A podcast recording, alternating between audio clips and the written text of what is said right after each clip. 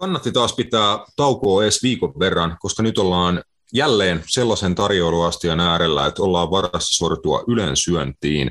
Maaottelutauko alkoi koko jalkapallon taloudellista pelikenttää mullistavilla uutisilla. Muutama pelaaja korjattiin jälleen kaltereiden taakse ja totta kai maaottelufutista pelattiin aina Töölöstä Astanaan. Tähän päällä vielä tulevan viikonlopun ennakointi, kaikki ne poikkeuksineen ja matkustusrajoituksineen, niin takaan, että tällaisen kattauksen pystyy pureskelemaan vain meidän kolmen nälkäisen tohtorin paneelimme. Kaikkea tätä jotain muuta luvassa napit edellä suuressa syyslomaspesiaalissa. Tervetuloa ja...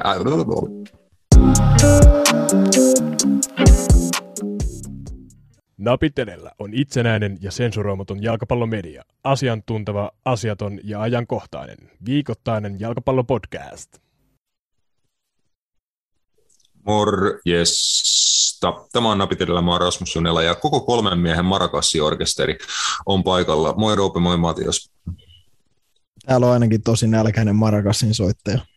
Täällä kyllä, jos täytyy komppaa, hirveä nälkä, näitä tekniikka-ongelmat vaivaa, niin Mä en, mä en tiedä, mistä mulle tuli mieleen tota marakassit. Mun, mun piti oikeasti googlettaa, että miltä vitulta näyttää marakassi. Sehän on siis ihan legendaarinen soitin. Tota, about ainoita varmaan, jota mä osaan soittaa. Sitäkin todennäköisesti huonosti.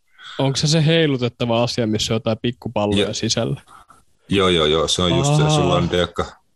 Lapsuuden ka- kaksi, herää sulla on kaksi semmoista vitun nuijaa kädessä, jos sä niin he, heiluttelet niitä ja niistä pääsee semmoista tuota, helisevää ääntä. Ei, noit lähti soittaa aina kaikki alasteen nuubit, joille ei pysynyt mikään muu kädessä kuin noin.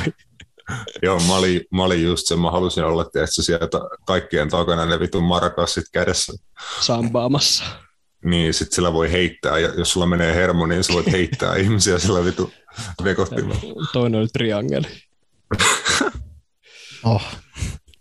Mutta lä- lähdetään liikkeelle, niin kuin mä tuossa monolossissa kertoilin, niin tota, mennään kronologisessa järjestyksessä, eli aloitetaan sieltä Aa, maaottelutauon alusta, ennen kuin edes ehdittiin maaotteluiden pariin, niin tuli aika isoja uutisia ja tota, semmoisia, mitä jokunen päivä piti siinä pureskella ja kyllä sitä pureskeltavaa viekin riittää, eli Newcastle Unitedista tuli ylivoimaisesti maailman tota, rikkain jalkapalloseura sen, sen johdosta, että tota, Saudi-Arabian Public Investment Fund tota, säätiö osti, osti sitten Newcastle ja tämän kyseisen pumpun arvo on jotain 320 miljardin tienoilla, tai en mä tiedä, tota, noin on suhteellisen tähtitieteellisiä summia, summia mutta tota, Newcastlelta ei pitäisi pinkka ihan heti tulevaisuudessa loppua.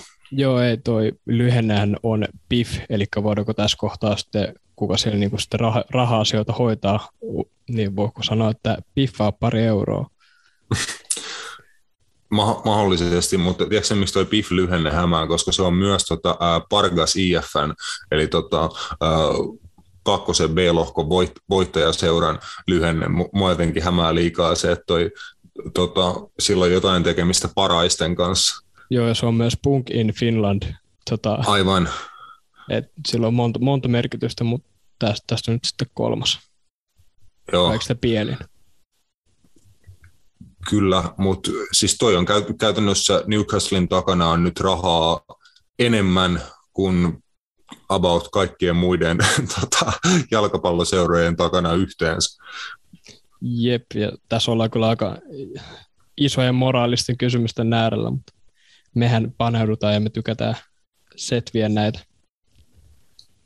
Niin, niin kai. Tota, no siis toi raha... ainakin sa- itse, näen ainakin tosi isoja moraalisia kysymyksiä tässä. No on, on siis toki, toki tässä on isoja moraalisia kysymyksiä, mutta ne kuitenkin jollain tavalla päätettiin sivuuttaa. että se on kierretty sillä, että Newcastle ei hallinnoi Saudi-Arabian valtio tai valtion päämiehet, vaan tota, tota, sijoitusrahastoa hallinnoi niin kuin erinäiset tyypit siinä on Englannin päädyssä välissä niin kuin jonkinlaisena välittäjänä, tai en tiedä mikä hänen rooli tulee jatkossa olen tota, bisnesnainen Amanda Stavely on siinä isossa roolissa ollut tämän kaupan toteutumisessa, ja hän niin kuin ainakin alkuun myös tätä transitio kohti u- uutta omistusta niin kuin hoitamassa, ja en tiedä, siellä varmasti myös palkataan niin kuin paljon uutta väkeä seuraa ja, ja näin, mutta mun mielestä lähinnä tuntuu, että tässä on kierretty se, se fakta, että käytännössä nyt siis Saudi-Arabian valtio omistaa Newcastle Unitedin ja heillä on loputon kassa nyt leikkii, leikkii valioliigassa tota, Newcastlen kanssa, lähtee heitä kehittämään seurana. Varmasti myös Newcastlen kaupunki tulee tästä hyötyyn is- isolla tavalla, niin kuin vaikka Manchesterin kaupunki on Cityn tota, omistajista Etihad Groupista hyötynyt, hyötynyt aika paljon, niin, niin katsotaan mitä kaikkea tuossa niinku tapahtuu, mutta siis paskaltahan tuo niiden raha haisee, mutta jalkapallon maailmalla on ollut nenätukossa jo aika, aika kauan. Mm. Mm, ja siis toi Biff hän omistaa siitä vaan, vaan 80 prosenttia, että sitten on 10 prosenttia on RB Sportsen medialla ja toista 10 prosenttia PCP Capital Partnersille. Et siinä oli myös jotain mm. brittiläistä niin kuin, omistusta vielä niin kuin jäljellä. Et näin. Joo, olisiko se ollut, se ollut just ne niin kuin muodollisuudet, millä toi homma sitten niin kuin kierrettiin. Et tota, nimenomaan, että siellä on niin kuin brittejä sitä hommaa pyörittämässä, että he sitten vaan niin kuin saa massia Saudeilta ja tota vastaa heille sitten operaation niin kuin tuloksista, mutta joo, tätä voisi pyöritellä niin kuin tavalla, tavalla tai toisella, mutta siis mä en tiedä tarviiko tai kannattaako meidän niin kuin kauheasti sen syvemmin mennä siihen, että kuinka pahalta se Saudi-Arabian niin kuin raha haisee. että siis Saudi-Arabian valtion voit, sä voit yhdistää selvittämättömiä murhia ja tota, kai, kaiken näköistä niin, niin, niin katoamisia ja tota, vaikka, niin kuin, vaikka ja mitä, että tota, se on li, liikasta rahaa ihan miten päin se asia haluat kääntää, niin, mutta se, sellaista rahaa on jalkapallo on tullut jatkuvasti ja jatkuvasti lisää ja tällä tiellä me, tiellä me ollaan ja tällä tiellä me varmaan, varmaan pysytäänkin. Joo, mielestä... ja meille, se nyt, okei, okay, Matias, Matias sanoi, että se on tullut liian, liian kauan hiljaa. En ole, sano vaan. okay, Mulla on malttia. No, me voidaan ehkä tota, enemmän keskittyä tässä, niin kun puhutaan tästä aiheesta, niin se jalkapallollisia puolet, mitä tämä niin kuin, omistusmuutos tuo tullessa, että ei puhuta niin paljon noista rahoista, kun se ei ole meidän erikoisalaa. Mä en usko, että meistä kukaan mikään tota, talousasioiden asiantuntija. Niin, mun mielestä se on ainoa, mikä merkkaa, että mitä se, mitä se jalkapallonen puoli muuttuu. Että ei mua ainakaan niin kuin, jos Newcastlein joukko on vaikka kahden vuoden päästä about toi sama, mikä niillä on nyt, tai vähän parempi, niin en mä tiedä, onko siitä ollut siitä Saudi-Arabian jutusta mitään hyötyä. Että jos siellä on rahaa bankissa, mutta sitä ei käytetä, tai sitä ei saada, niin se mua eniten kiinnostaa, mitä tuolle jengille käy. Mm. Et mi, kuinka monta esimerkiksi, jos mennään kesään 2023, niin kuinka monta esimerkiksi tuosta on enää tuosta nykyisestä joukkueesta jäljellä? Tosi mm. niin kuin se, mua, se mua kiinnostaa eniten, koska siis nythän on se tilanne nimenomaan, kun tästä on puhuttu ja hypetetty tätä, että nyt on rahaa ja kaikkea, niin mitä tapahtuu konkreettiassa vai tapahtuuko mitään? Et se on nyt se iso juttu. Joo, ja siis eihän ei pohjaton kassa tai se, että sä pystyt käyttämään isoja summia pelaajien siirtoihin tai palk- palkkoihin, niin se ei ole millään tasolla mikään tae urheilullisesta menestyksestä. Sen on monet, monet seurat näyttänyt monta kertaa ja mon, monella eri tavalla, että raha voi niin kuin jollain tasolla olla monesti myös niin kirous ja taakka. Se luo pain, paineita menestyy ja sen takia sitä on niin kuin parempi olisi käyttää mahdollisimman järkevästi, johdonmukaisesti, että se tuottaa niin kuin varmoja tuloksia pitkäjänteisesti. Niin esim. Manchester City lähti tuota asiaa lähestyyn ja heilläkin meni siihen paljon aikaa. Siinä oli monta eri vaihetta, että Manchester Citystä noin kymmenessä vuodessa tuli sitä, mitä he on niin kuin tänä päivänä, niin siinä oli monta, monta vaihetta ja siellä on tehty hyviä, hyviä ratkaisuja paljon muuallakin kuin siirtomarkkinoilla. Et siirtomarkkinoille City on varmasti ottanut sen kymmenen vuoden aikana myös joku sen iso hud, hudinki, mutta heillä on siihen varaa, mutta se mikä niin sen projektin on pitänyt koko ajan niin menossa eteenpäin, on ne kentän ulkopuoliset sijoitukset, on sijoitettu harjoituskeskukseen, stadioniin, kaupungin niin ympäristöön, luotu lisää työpaikkoja niin kuin seuran, seuran kautta koko kaupunkiin, näin, näin poispäin.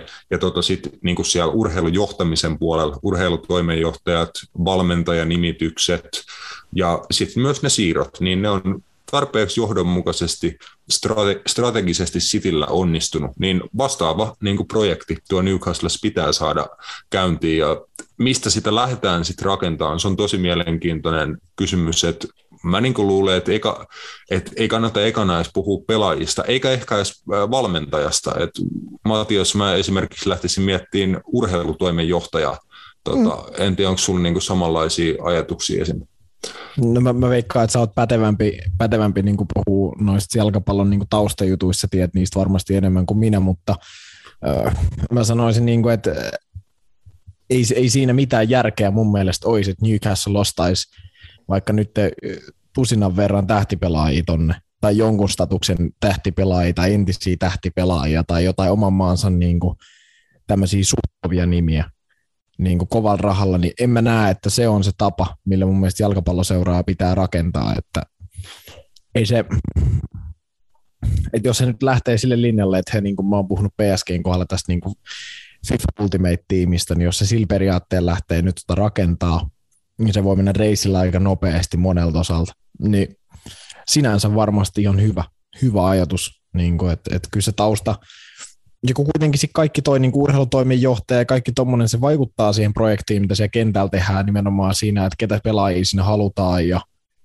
ja minkälainen profiili siihen joukkoeseen halutaan luoda. Että se on ehkä, tai niin kuin, että me tiedetään nyt Newcastle tietynlaisen jenginä, niin haluatko ne olla tuollainen jengi jatkossakin esim. pelitavan ja urheilullisen puolen niin osalta? En usko. Niin se on vaan, että – sanotaan, että siinä ei olisi mun mielestä vaan mitään järkeä, jos ne nyt ruvetaan latomaan näitä vaikka kaikkien huippuseurojen jämänimiä sisään mm, mm. tietyllä summalla, niin et sä, niin kuin me ollaan puhuttu, että se jalkapallo voitaisiin sille, että sä laitat 11 tähtipelaajaa kentälle. Että ei, ei se vaan toimi sille. Ei, ja, siis, ja kuitenkin pitää ottaa tämänhetkisetkin realiteetit niin kuin jalkapalloilullisesti huomioon. Newcastle on valioliiga 19 sarjataulukossa tällä hetkellä, ja mm se, että he sais niin kuin jonkin tason tähtipelaajia, isoja nimiä niin kuin koko globaali, globaali jalkapallomaailman tuntemiin nimiä, vaikka nyt yksi iso nimi, jota on tässä jo kerätty sen viikon pari yhdistää Newcastleen tota, Barcelonassa tosi vaikeassa tilanteessa oleva Filipe Coutinho, niin miten sä vakuutat Filipe Coutinhon, joka uralla on pelannut tota Interis, Liverpoolissa, Barcelonassa, Bayern Münchenissä, niin millä vitulla sä vakuutat sen tuleen tota put- putoamistaisteluun Newcastleen? Ihan sama kuinka paljon sulle lyödään niin kuin liksaa, liksaa käteen, niin mä luulen, että sä saat aika montaa pelaajaa kosiskella ennen kuin sä löydät niin kuin yhdenkään niin kuin ton tason nimen, joka suostuu tällä hetkellä tulee New, että se pelaajaprofiili, jota he lähtee tavoittelemaan, niin nimenomaan mun mielestä heidän tarvii olla tosi niin kuin älykkäitä ja niin kuin nähdä vaivaa siihen, että millaisia pelaajia he lähtee niin kuin, tota, hakemaan. Mm, no joo, ehdottomasti. Ei pitäisi täkkää mitään just 30-vuotiaat semmoisia no tä, ei nyt ihan tähtipelaajia, mutta semmoisia suhteellisesti mer, mer, hyvin meritoituneita pelaajia, että sä vaan maksaa sitten rahaa aika lailla, että ei ne vie sua niin kuin mitenkään hirveästi eteenpäin. Et, ja just toi, että ei siellä ole mitään mestarien liikaa tarjolla vielä niin kuin moniin vuosiin, ainakaan niin kuin millään järkevällä ajattelutavalla. Että et sä pysty ostamaan tuonne mitään Bappeen niin vaan tuolla rahalla. se, mitä ihmiset huutaa tuolta, että hei, nyt me, nyt me sainataan Mbappe ja bla bla bla. Joo, ei, ei, ei ole tullut tapahtumaan. Se olisi hienoa. Mun mielestä se olisi hienoa. Niin mikä se kyllä olisi Newcastle? Siis se olisi mun mielestä vitun kaunista vaan sen takia, että vittu, että Real Madridia vituttaisi. Jos se Mbappe siirtyisi kierros kesän Newcastle ilmaisella siirrolla. Siis ai vittu, niitä söisi. Mä, niin mä Florentino Perez varmaan oikeasti lähettäisi joku ydinohjuksen Newcastle tai sinne Saudi-Arabiaan oikeasti. Että se olisi, se olisi vaan jotenkin niin kaunista, mutta joo, siis ihan, ihan oikein just näin, että ei, ei kyllä, ei se, kyllä mä kanssa sanon, että taustat ja pien, jotkut nappihankinnat niin kuin, voi olla se avain, millä tot hommaa lähdetään niin kuin vähitellen kehittää. Mutta mm. se, että sä yrität tehdä tuosta jonkun superjoukkueen saman tien, niin on ihan mun mielestä ensinnäkin se on suht mahdotonta plus aika naurettavaa. Enkä mä usko, että Newcastle siihen lähtee, mutta tiedä sitten. Niin. Ja, siitä, ja siitäkin on esimerkkejä, että jo, monet seurat on kokeillut sitäkin tapaa, että tulee rahakas niin kuin taho tota, sijoittaa seuraa ja sitten on niin kuin ylimääräistä massia, mitä käyttää siirtomarkkinoilla, niin kyllä siitä on, siitä on nähty Malaga Espanjassa, Monaco Ranskassa ja niin kuin monta seuraa, jotka niin kuin kokeili sitä, että mällätään minkä keretään, haetaan nopeita tuloksia sillä, ja sitten todetaan jonkun vuoden parin päästä, että okei, että mällättiin vitusti, ei tullut tulosta ja nyt pitääkin niin kuin vetää U-käännös ja alkaa tasaan tilejä, niin siinä olet niin kuin aika hiton pahaskusessa hy, hyvin nopeasti. Toki tuolla, tota, noilla taustoilla Newcastle varmaan olisi niin kuin pari, pari kertaa varaa niin kuin vaikka tippua ja tulla takaisin. Ei se niin kuin muuttaisi asiaa mitenkään, koska sitä massia on siellä taustalla niin, kuin niin vitusti. Mutta mutta tosiaan lähdetään se urheilutoimen johtajan kautta liikenteeseen. Roope, sulla oli ihan niin kuin nimikin heittää, jota on yhdistetty Newcastle. Joo, Luis, Luis Campos, mies, joka on ollut tota, johtamassa Monacoa ja Lilleä tota, Ranskan mestaruuteen. Et siinä, siinä on yksi mm. tosi potentiaalinen nimi, että hänet on myös tunnettu siitä, että kuinka hyvä hän on tekemään nimenomaan kauppaa.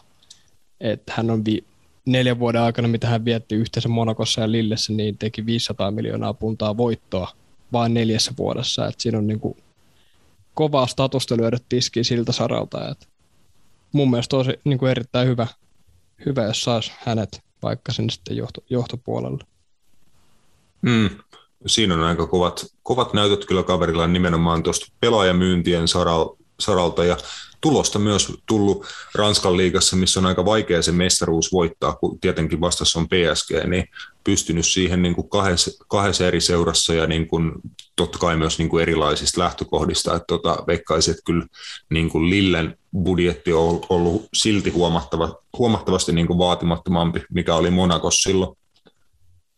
Jep, ja sitten niin esimerkki pelaajia, ketä tämä Luis Campos on niin kuin löytynyt ja sitten myynyt eteenpäin on just niin Kylian mm. Pappe, Fabinho, Thomas Lemar, Bernardo Silva ja Anthony Martial, nyt siinä on niin kuin, nä, näillähän teki ihan perhanasti voittoa. Et kaikki nyt muistaa, millä summalla Kylian Pappe liikkui silloin eteenpäin, oli 166 miljoonaa ja Lemar 72 miljoonaa, ja kuulostaa aika absurdin niin suurelta. Et, on niin kuin piin kova bisnesmies niin ja yksi niin kuin nimi, nimi ehkä, mikä, mikä kans just, ne ei nyt siirtojen puolesta, minkä on pystynyt hankkimaan, niin kuka oikeastaan niin kuin Lillelle viime kaudella sen mestaruuden toi, että Burak ilmasi. Mm. Toi mm. Besiktasista kolme vitosena tota, Lille ja Ilmas sit vei, vei tota, Lille mestaruuteen. Noin noi on, noi on niinku sellaisia mun mielestä hankintoja, missä aina vähän mitataan, mitataan just ja semmoisia, että sä sä pystyt löytämään niitä oikeita pelaajia. Mm. Ei välttämättä isolla summalla, mutta just sillä, että uskallat luottaa vielä aivan paskan monta kautta olleen se 35-vuotiaan se hyökkäjä ja tuot se ilmaiseksi sisään ja se voittaa sulle, tekee 16 maalia Ranskan liigassa, voittaa mestaruuden. Noi, noi on kyllä niin kuin aika kovin mun mielestä merittejä, vaikka ei niin kuin ehkä ajattelisi heti, mutta noi on just, niin. Sitten näissä nämä pelaajat kanssa, mitä mainitsin, niin esim moni näistä oli niin kuin ilmaisia, ketä hän hommasi, esimerkiksi Bappe, Lemar, mm. Fabinho, Bakayoko, mm. Gabriel, Anthony Martial on 4 miljoonaa, Nicolas Pepe 9 miljoonaa, Benjamin Mendy 11 miljoonaa, Bernardo Silva 12 miljoonaa. Et hän on onnistunut tekemään tosi hyviä, hyviä löytöjä myymään isolla profiitilla eteenpäin. Et se on aika, aika lailla niin kuin iso statementti siitä, että sä oot hyvä tuossa duunissa. Mm, et siinä on varmasti yksi ihan niin kuin ykkösnimi siihen urheilutoimenjohtajan pestiin, jota on yhdistetty. Sitten totta kai kaveri, josta me ollaan puhuttu muissakin yhteyksissä monta kertaa, Ralf Rangnick, entinen tota, Schalke-valmentaja ja aika lailla niin kuin tämän nykyisen Red Bull tota, franchisein, mikä, miksi helvetiksi sitä pitäisi sanoa, että on Red, Red Bullin niin, kuin, niin sanotun jalkapallojaoston alla on kuitenkin mon, monta seuraa tuota monesta eri, eri maasta, niin se on pitkälti Ralf Rangnikin niin kuin ansio ja luomus, se tota systeemi, niin totta kai hänet on tuohon kanssa yhdistetty. Rangnick on tosiaan myös niin kuin valmentaja, että jos olisiko siinä mahdollisuus niin kuin nasauttaa kaksi kärpästä yhdellä iskulla, että Rangnick voi niin kuin pikkuhiljaa alkaa sitten tekemään sitä urheilutoimenjohtajahommaa, viemään seuraa niin kuin isossa kuvassa eteenpäin, mutta pystyisikö Rangnick coachaan Newcastlein säilyttää valioliikapaikkaansa vaikka tällä kaudella, koska niin kuin hyvin todennäköistä on, että Steve Bruce ei kovin kauaa enää on Newcastlein päävalmentaja, niin kuin kävi miten kävi. Ei, mä, mä oon kyllä valmis tirauttaa yhden kyynelle, jos Steve Bruce lähtee, tai kun se lähtee. Mutta eikö se tiennyt se itsekin, eikö se näin sanonut, että, Joo. Joo. että hän, hän, ymmärtää sen, mutta en tiedä, en mä tuosta Rannikista tiedä, että niin, en, mä oon paljon kuullut siitä hyvää, mä oon paljon myös niin kuin ymmärtänyt ainakin sen AC Milan saakan osalta paljon negatiivistakin tietyllä tavalla, että, että sitten just mitä, mitä silloin AC, kun puhuttiin, että hän olisi AC Milanin tulossa ja mikä hänen suunnitelma oli, niin oli aika radikaali niin seuraa kohtaa, mm. että mitä alle yli 25-vuotiaita pelaajia ei ollenkaan edustusjoukkueessa ja jotain tollaisia juttuja, niin sit se on kuitenkin, että en mä tiedä, ei toi mun mielestä ole ihan hyväkään sitten. On siinä hyvä idea, mutta just se, että jos oikeasti on ajatusmaailma se, että ei yli, yli kaksi viitosia ollenkaan, niin on se aika raju, jos sä lähdet karsiin tostakin Newcastlesta, lähtisit karsiin ne pois, niin vittu, eihän niillä ole satana ketään tuolla. Mm, Mutta siis periaatteessa se, että mun mielestä just nämä just alle 25-vuotiaat kaverit on se kohderyhmä, mihin niin kuin Newcastlen kannattaisi tässä kohtaa niin kuin On ehdottomasti, mutta jos sä rupeat koko itse joukkueen vaihtamaan siihen, Joo, niin on se, ei, ei, on ei, se ei, vähän radikaalia. kuitenkaan. Sehän Milaninkin sitten tavallaan pelästytti, että jos sieltä laitetaan puoli jengiä pois ja sitten sinne otetaan nuoria jätkiä sisään, mikä on tietyllä tavalla ihan hyvä, mutta mun mielestä sekin transitio pitää tehdä niin kuin ajan kanssa. Asteittain. Niin, nimenomaan, että ei voi vaan räjäyttää silleen, että kaikki kaksi vitoset ovi on tuolla ja sitten katsotaan uudestaan, mutta en tiedä. Mm, Joo, voi, voi hyvin olla, että tässä tulee olemaan monta vaihetta ja jonkun tarvii niin kuin alkuun olla se valmentaja, joka ottaa niin kuin, niitä, ne kasvukivut vastaan ja niin kuin menee tämän al- alkuhomman läpi ja vähän katsoo, että miten se homma, homma siitä lähtee. Että hyvin todennäköisesti se ensimmäinen valmentaja, joka sinne tulee, niin se ei, ei ole välttämättä kaikista pitkäaikaisin ratkaisu, että jos, jos se eka koutsi kestää niin kuin kauden tai pari, ja Newcastle kuitenkin sin, sinä aikana säilyy valioliikassa, saa koko ajan uusia pelaajia, kehittää seuraa sitten niin siellä taustalla, niin sekin olisi ihan niin kuin tota, suhteellisen OK-tason menestystä tai niin kuin suoritus mun mielestä, mun mielestä näin niin kuin alkuun, että siihen voi mennä pitkä pitkä aika, että puhutaan mistään sellaisesta, että Newcastle taistelee europaikoista tai oikeasti niin kuin haastaa huippuseuroja valioliigassa. Että paljon pitää tehdä oikeita ratkaisuja, että se niin kuin tulee tapahtua. Kyllä, samaa mieltä, mutta tota, mennäänkö me pohtimaan, että ketä sinne voisi sitten naaraa niin valmentajapuolella muutakin kuin Ragnikkia hoitaa tupladuunia? Mm, joo, heitä vaan, heitä vaan nimi, jos sulla on vaikka oddseja, oddseja tai jotain. Mm, od, odseen, Ronald Koeman. Sä ottaisit sen kyllä ilo, ilolla vastaan. Siis jos ne sen Philip Kutin ottamassa, niin Barsa voisi ottaa jonkun osadiili, että antakaa kaksi miljoonaa, niin saatte ton Kuumaninkin tosta. Joo, no, oh. siis tota, ainakin sieltä on nyt niinku heitetty romukoppaa ideat siitä, että se olisi Brendan Rodgers. Hänhän itse tota, antoi jo kommentteja siitä, että ei, hänellä on oma, oma projektinsa menossa, että häntä ei kiinnosta. Mm, Joo, Frank ei, La- ei, Frank mitään, ei mitään syytä mennä. Mm, Mutta siis no, suosikkeja tällä hetkellä on mitä luultavimmin Lucien Favre, Antonio Conte, Roberto Martin, no tuohon Conte, Conte on vähän riskaabeli siinä kohtaa, että hän on ehkä maailman kallein jalkapallomanageri. Joo, ja Antonio Contehan on tunnettukin ihan vitu hyvin tuosta pelaajien tuommoista kehittämisistä ja rakennuksista nimenomaan aina vittu val- Siis se on, se on kyllä ultimaattinen valmen, menee siihen valmennuskategoriaan, että se talvii kyllä niin valmiin joukkueen kuin vaan voi, että se pärjää. Sillä ei ole niin kuin mitään mahiksi pärjätä muulla kuin semmoisella niin valmiilla jengillä kuin vaan voi. Mm, no mä en tiedä, mulla mul, mul herää semmoinen, niin kuin, että valioliiga sisältä yksi semmoinen potentiaalinen, joka pystyy niin kuin rakentamaan joukkuetta ja omaa myös erittäin hyvän pelityylin. Mm. Graham Potter. Mm. Joo, ihan, ihan jees shoutti. En usko, että se tulisi tapahtuun kesken kautta.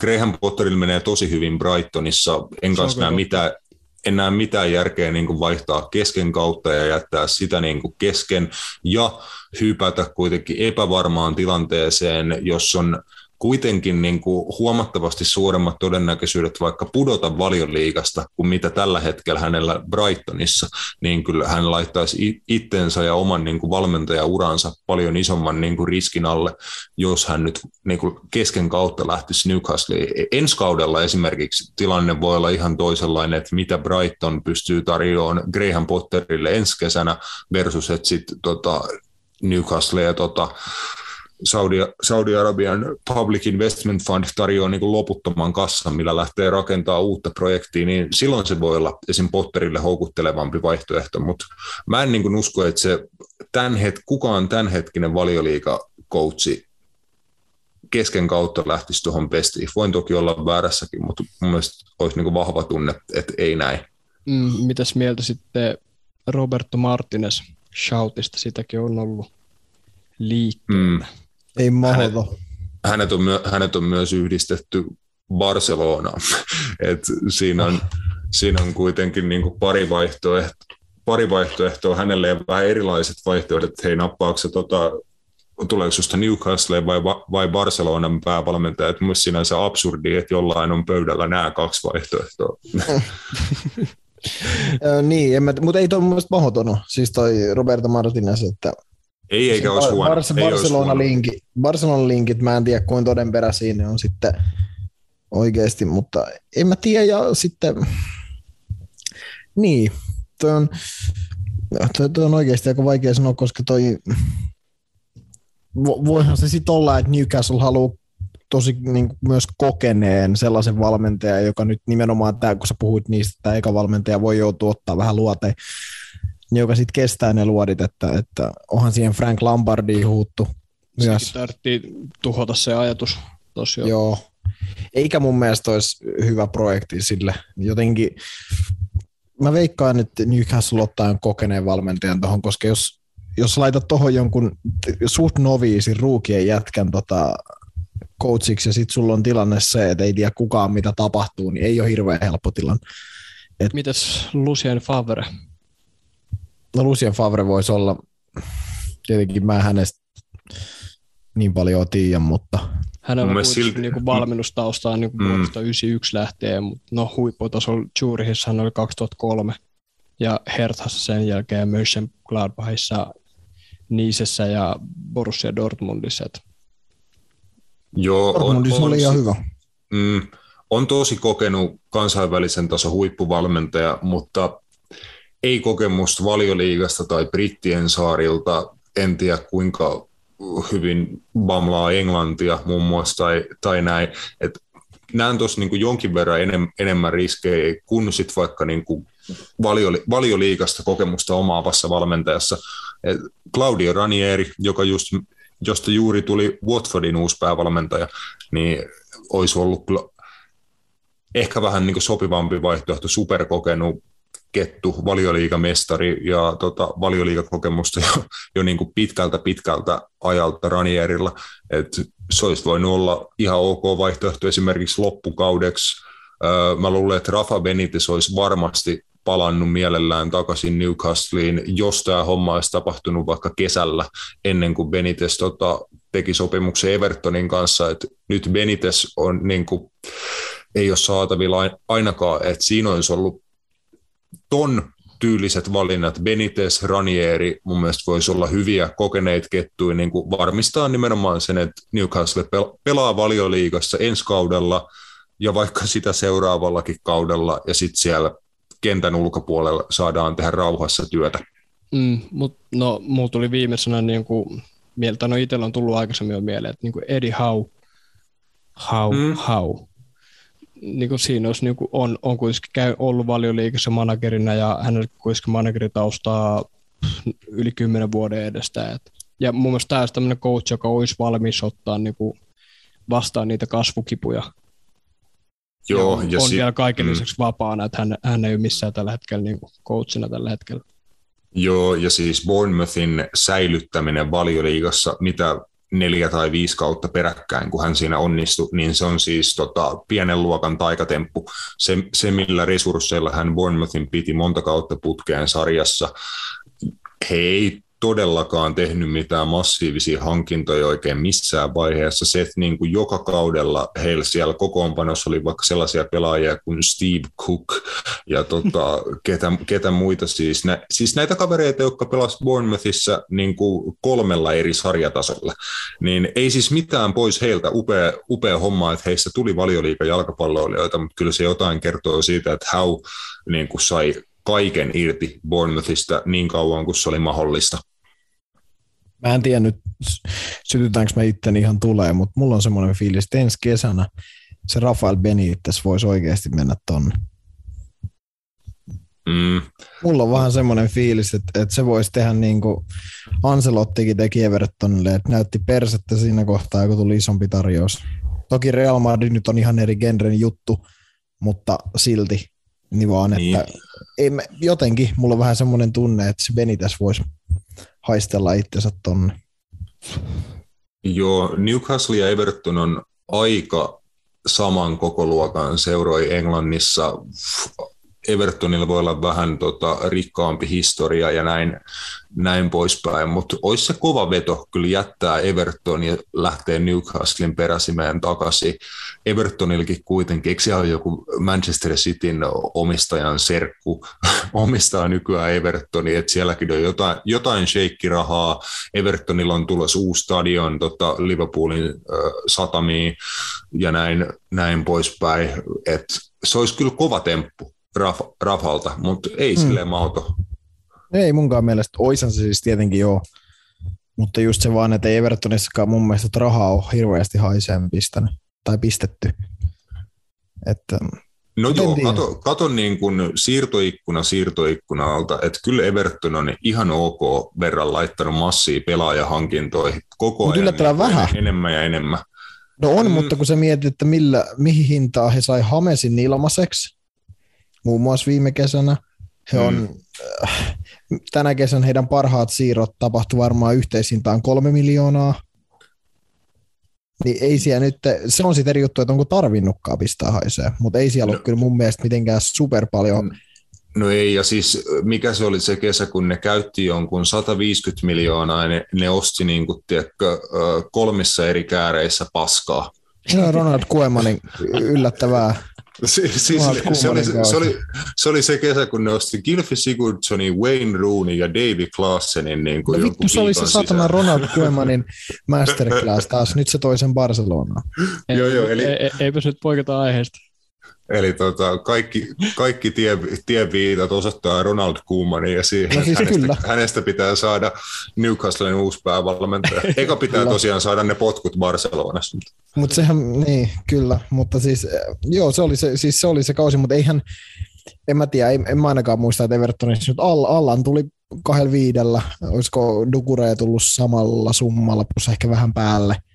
No Alex Ivobista ne maksoi jotain vittu 40 miljoonaa ja se on mun mielestä kyllä iso disgrace, mitä valioliikasiirroissa on vähän aikaa nähty, että siitä ja maksettiin oikeasti edes vittu rahaa. Jep. Haluatko Mutta, ra- Rasmus käyttää seuraavat neljä minuuttia mun seuraavaan valmentajaehdokkaaseen? Jyrki joo, joo, anna palaa.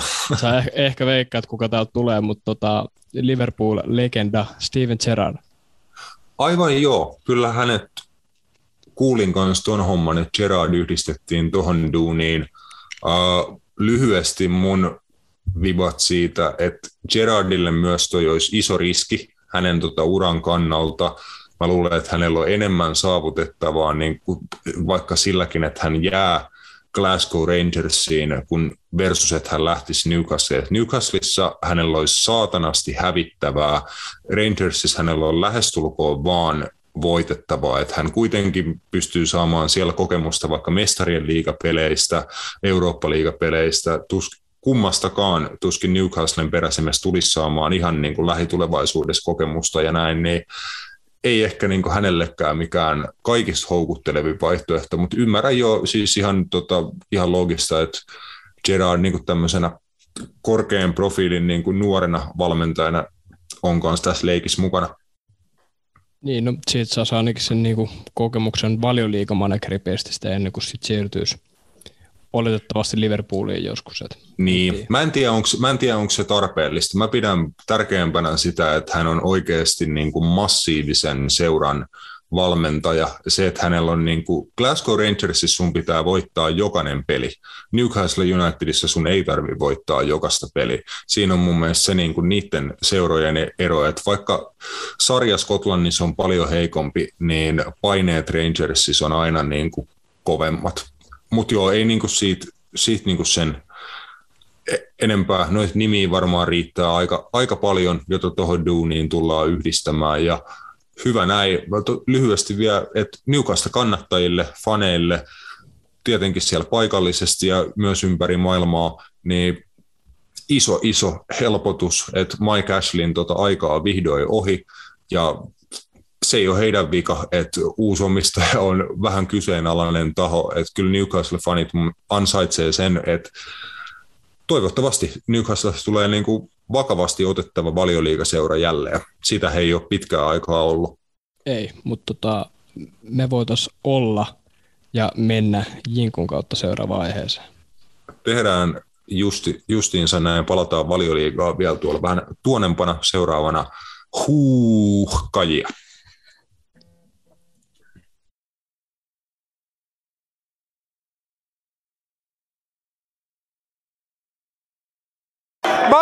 Varatkaa vittu Pendolino, varatkaa luotijuna, tehkää ihan vittu mitä vaan. Suomi menee kisoihin!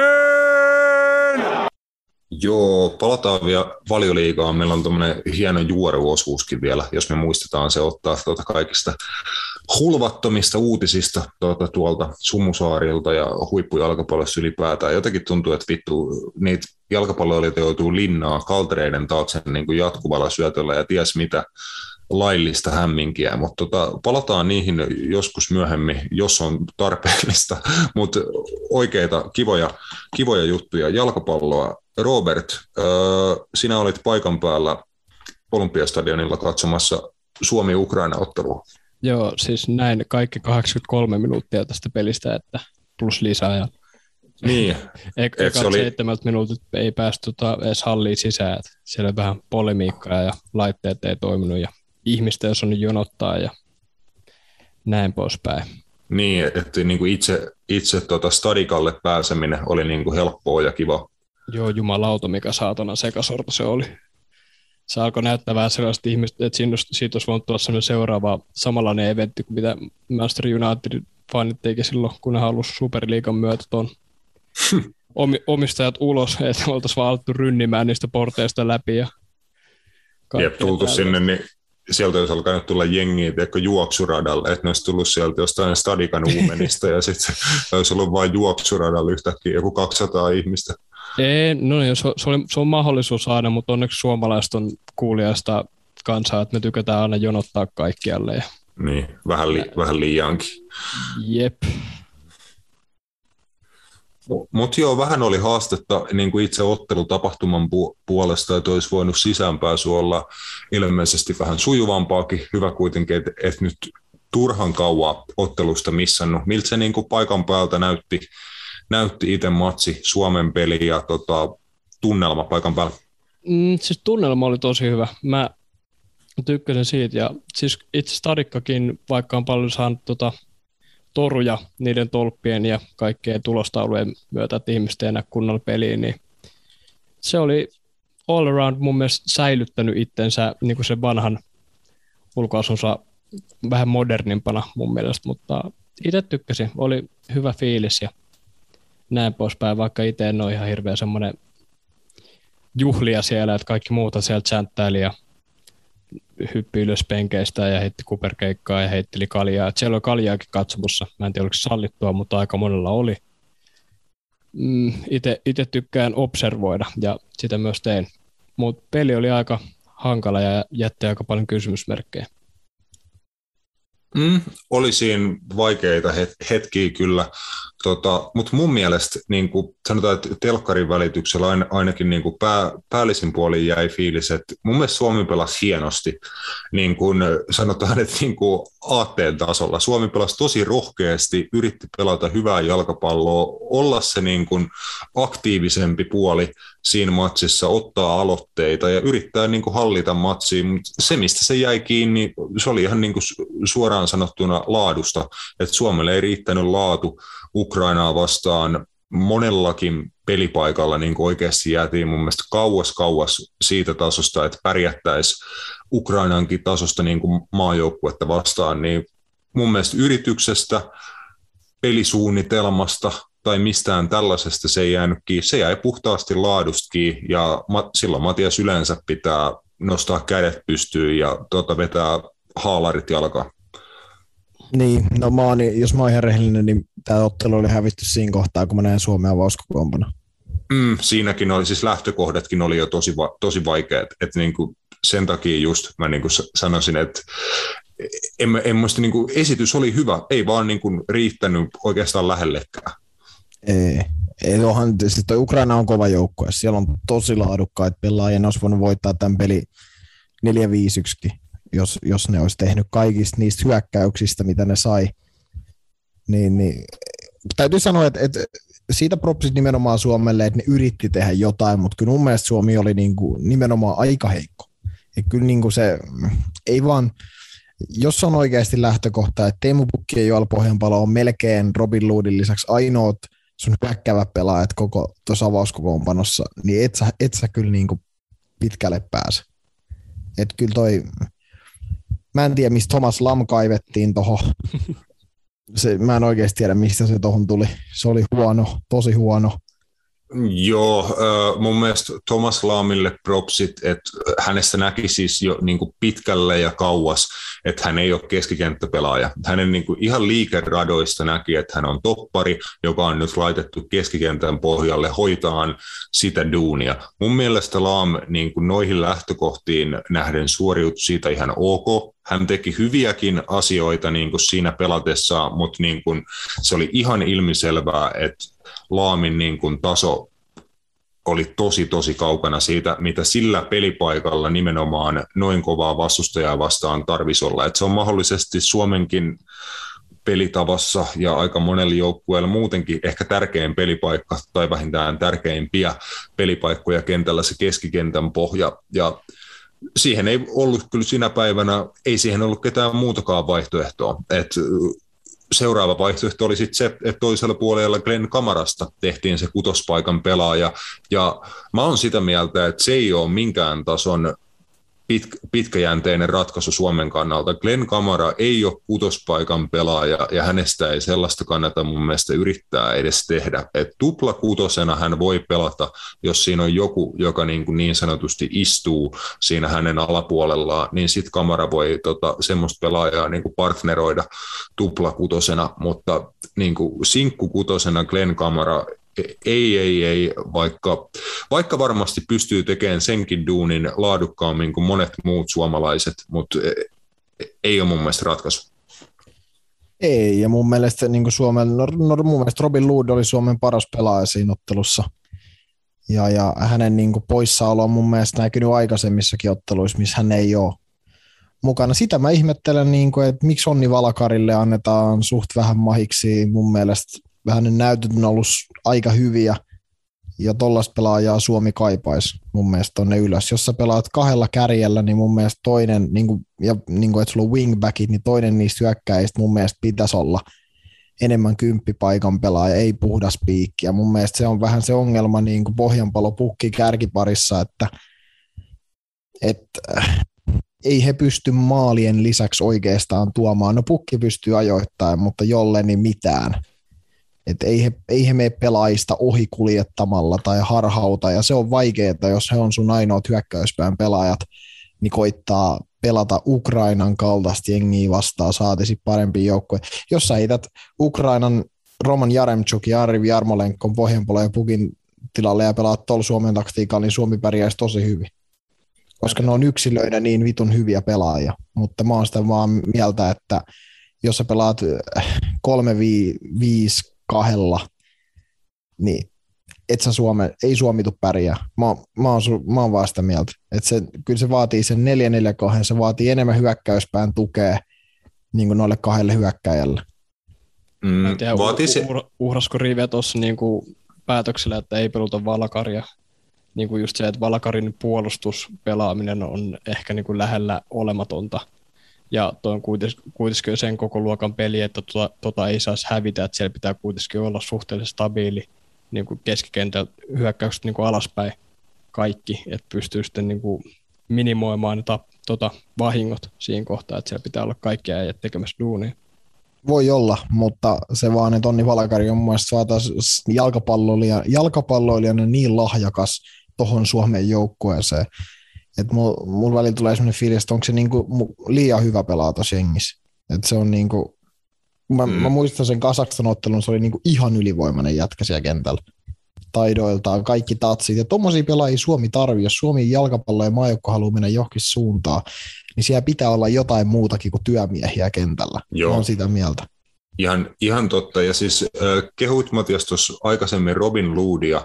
Joo. Äh, mä oon eri mieltä tuossa ottelussa, ja tota, vähän sama kuin, niin kuin Thomas Laamin kohdalla, että yritti tehdä oikeita asioita, mutta mun mielestä vaan niiden pelitekojen laatu ei riittänyt. Et sama kuin Laamille, että niinku ykköskosketusten suunta, missä asennossa hän ottaa niinku syötön, että saako sen positiiviseen peliasentoon, eli niinku ylä, yläjalalle ja ykköskosketuksen jälkeen ollaan jo niinku kovaa vauhtiin menosuunnassa, vai joutuuko ottaa negatiiviseen peliasentoon, joutuuko ottaa liikaa kosketuksia.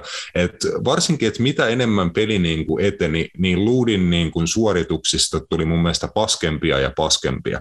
Et silloin kun hän siinä kymppialueella niin kuin pääsi kääntyyn pallon kanssa, niin liian moni kosketuksia, epätarkkoja syöttöjä ja näin, että mä olisin halunnut nähdä Onni Valakarin, niin kun, sen olisi voinut tehdä toisella puolella niin kuin aika aikaisessakin vaiheessa, jo vaikka mm. Luud Valakari vaihdon, tai olisi siellä ollut muitakin pelaajia, joiden, jonka tilalle Valakari olisi voinut peliin tulla mukaan. Et just Robin Luud on ollut tosi hyvä Suomen maajoukkueelle, mutta jotenkin en tiedä, oliko ihan vaan niin kuin päivän kunnostakin, oliko väsymystä otteissa sinä päivänä syystä tai toisesta, mutta mun mielestä niin kuin Luud yritti oikeat juttuja, mutta hänellä kanssa näkyy, että laatu ei riittänyt tuossa pelissä. Mm, no joo, olihan kuitenkin lähimpään maalinteko ja loi eniten uhkaa niin kuin mm. parilla hyvän laukauksella. Sitten Suomen maaliin mä en laske, koska se ei ollut laukaus. Niin, niin, mutta niin kuin, että siinä mielessä mun mielestä Robin Lood pelasi hyvin. Että se ekalla, puolella, ekalla puolella oli ihan hyvä. Mun mutta mut, niin se, mut se vaan just, että ei Robin mm. Lood ole tossa. Ei hän ole kolmiin keskikentässä myöskään se pelaaja. Hän pelasi muun muassa viimeksi, kun he pelasi Ukrainaa vastaan vieraissa, niin pukin kärkiparina.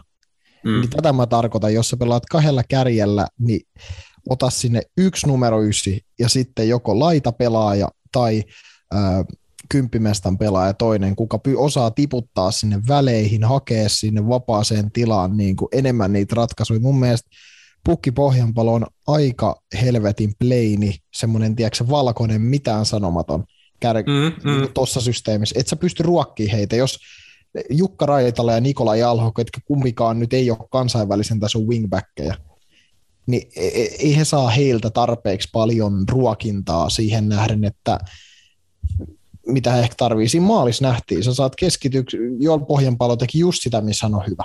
Eli hän on erittäin hyvä boksissa päällä. Ja pukki sit haistaa ne maalipaikat muuten. Mutta just se vaan, että kyllä mä niin näen, että no, se Onni Valkari on mulle se ratkaisu. Urho Nissilä on tuonut paljon Suomen peliin. Sen mä sanon. Se on tuonut tosi paljon uutta ja hienoa. Mutta mun mielestä Onni Valkari on edelleen se ratkaisu, jos suomalainen fudis haluaa niin kuin siinä mielessä mennä myös eteenpäin, että Kuoliko Matiaksen mikki? Saattoi olla, mä kanssa, mä kanssa niin pelästyin, että mikä tässä katkesi. Tässä meidän niin tuotannossa on semmoisia on, ongelmia nykyisellä, että saat, saattaa olla niin parikin eri muuttujaa, jotka tässä saattaa kosahtaa, mutta nyt Jatka vaan, Matias. Niin, niin vaan se, että kyllä mä niin näen, että, että Onni Valkarin kaltainen talentti pitää tuolta kentältä mun mielestä löytyä. Et sä oikeasti häviä siinä loppujen lopuksi mitään. Joo.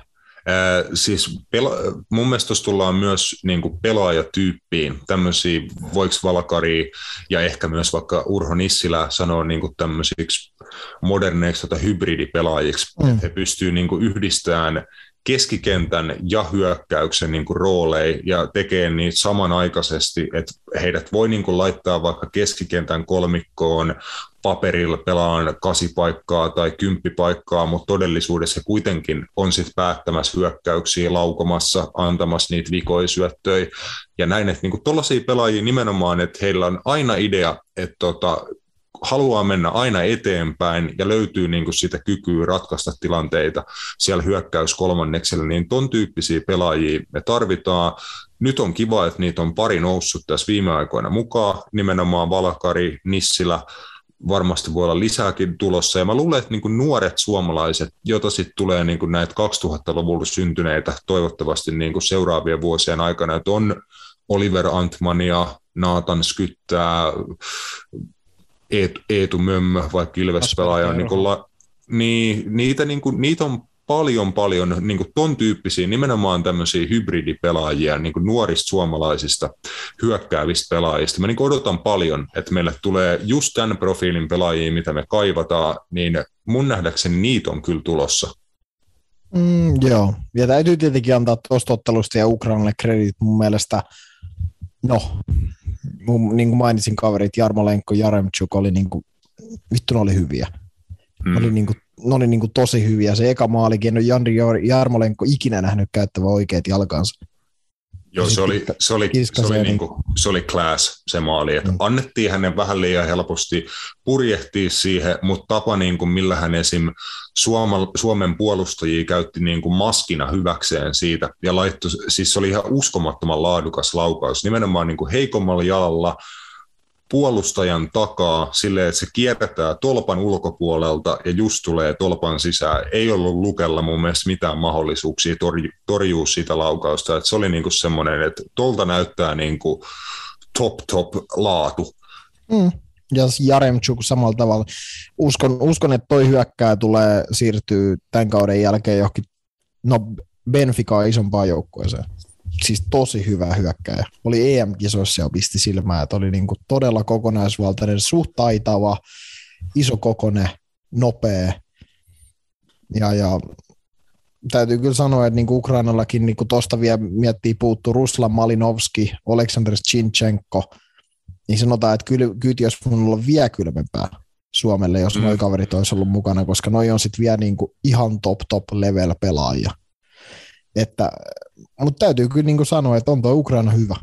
On se hyvä joukkue ja ei se laadusta se ei heillä, jos ei tästä niin kuin, niin kuin lohkosta pääse jatkoon niin jää kiinni, vaan sitten se jää jostain ihan niin kuin, niin kuin korvien välistä, niin mä sen sanoisin. Joo, helvetisti he on pelannut tasapelejä. Että niin kuin Ukrainan tasapelien määrä on oikeastaan se, mikä pitää Suomen mukana vielä tuossa taistossa siitä lohkon kakkospaikasta. Että Tasur. Tasureet paljon, siis joo, niin kuin tuossa Matias nostit sitä Ukrainan laatua ja laajuutta esiin, niin kyllä siitä aika kylmä niin kuin suihku tuli, tuli tuota Suomelle. Et pelihän alkoi niin kuin tämmöisellä ihan täysin päästä päähän futiksella. Roopekaan mm. ei ollut ehtinyt vielä stadionille, kun tuota, niin kuin minuutin jälkeen. ääniä. Niin, minuutin jälkeen siellä oli jo niin kuin tonttia Suomelta tota, Ukrainan boksissa, ja sitten niin kuin melkein heti tultiin toiseen päähän, ja kahden minuutin jälkeen tuli jo se Jarmolenko 1-0 maali. Sitten mun mielestä siirryttiin aika lailla niin Suomen hallintaan. Suomi sai sen tasotuksen, pikkasen jägää, vähän vielä tahtoa siihen päälle, ihan kiva niin kuin tasotusmaali, mutta se Ukrainan niin kuin lopulta voittomaaliksi jäänyt maali, niin siinä täytyy sanoa, että en tiedä mitä tapahtui Suomen pelaajille, että niin kuin kaikki oli semmoisen 10 sekunnin pätkän täysin untemailla, että sivuraja heitosta, niin kuin heitto, keskitys, oliko se Malinovski se maalin tehnyt pelaaja vai mikä se oli? Ei, Jaremchuk. Jaremchuk, Jaremchuk joo. joo. menee, mulla on toi nimi muisti on niin vitun uskomattoman huono, mutta siis Jaremchuk joo, niin kuin mietti, että kaverilla oli aikaa ottaa se pallo haltuun, niin kuin viisi metriä Suomen maalista, sä voit ottaa pallo haltuun ja tökätä sen ylänurkkaan niin kuin vie siitä, että siinä oltiin kyllä nukkumassa niin kuin huolella, että se oli ihan ilmainen maali, ja no sellaisia ei noissa matseissa ole varaa antaa. Ei, Ja, mutta se kertoo myös just siinä nimenomaan siitä laadusta, että se on, niin kuin sanoit, ei ole varaa, hetki herpaantuu ja sua rokotetaan. Et, et, et, mutta niin, niin kuin mä sanoin, niin kuin häpeä ei ole hävitä tolle niin kuin Ukrainalle. Et toi Ukraina kuitenkin oli niin kuin EM-kisoissa, meni lohkosta jatkoa. Menikö vielä itse asiassa puoliväli eriinkin ja hävisi Englannille. Meni, tai jotain. Taisi mennä itse asiassa jopa vielä ekasta niin kuin pudotuspelivaiheen ottelustakin jatkoa. Mm. Niin onhan toi hyvä joukko. Eihän sitten niin pääsiä Suomeen parempi joukkue. 2-1.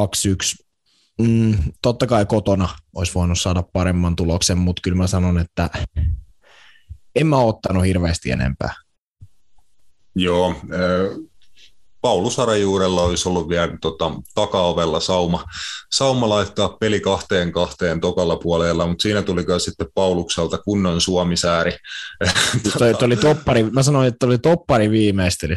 Liin no, oli, niin, liin toppari pääsee nikkaa takatolpaan, niin se on just semmoinen, se on sääreen tai polveen ja se lähtee kynttilänä ylös.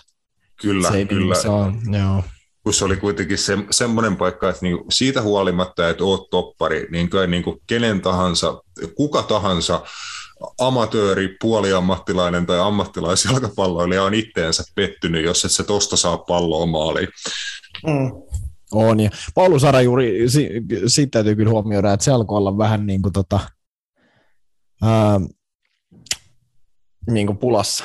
Se oli ainakin ekalla puolella, se oli vähän kusessa – siellä alakerralla, varsinkin jos Ukraina prässäsi, niin siinä pallollisessa tekemisessä. Joo, ja se just, että mun mielestä ekalla puolella ainakin tuli vielä ihan liikaa tilan, tilanteen vaihtoja. Et Suomen keskikentän yli pelattiin niin, kuin niin helposti ja nopeasti, että puolu- meidän puolustajat joutuivat puolustamaan sellaisissa tilanteissa, missä, niin kuin sanoit jo aikaisemmin, niin toi olisi voinut olla paljon rumempi peli, jos Ukraina olisi niin kuin jokaisesta meidän harhasyötöstä ja nimenomaan niin kuin, että tilanteen vaihdossa annettiin liikaa tilaa, ei pystytty suojelemaan omaa maaliin, niin me, Suomeen olisi kyllä voitu rankasta paljon paljon pahemminkin tuossa pelissä. Mm, kyllä.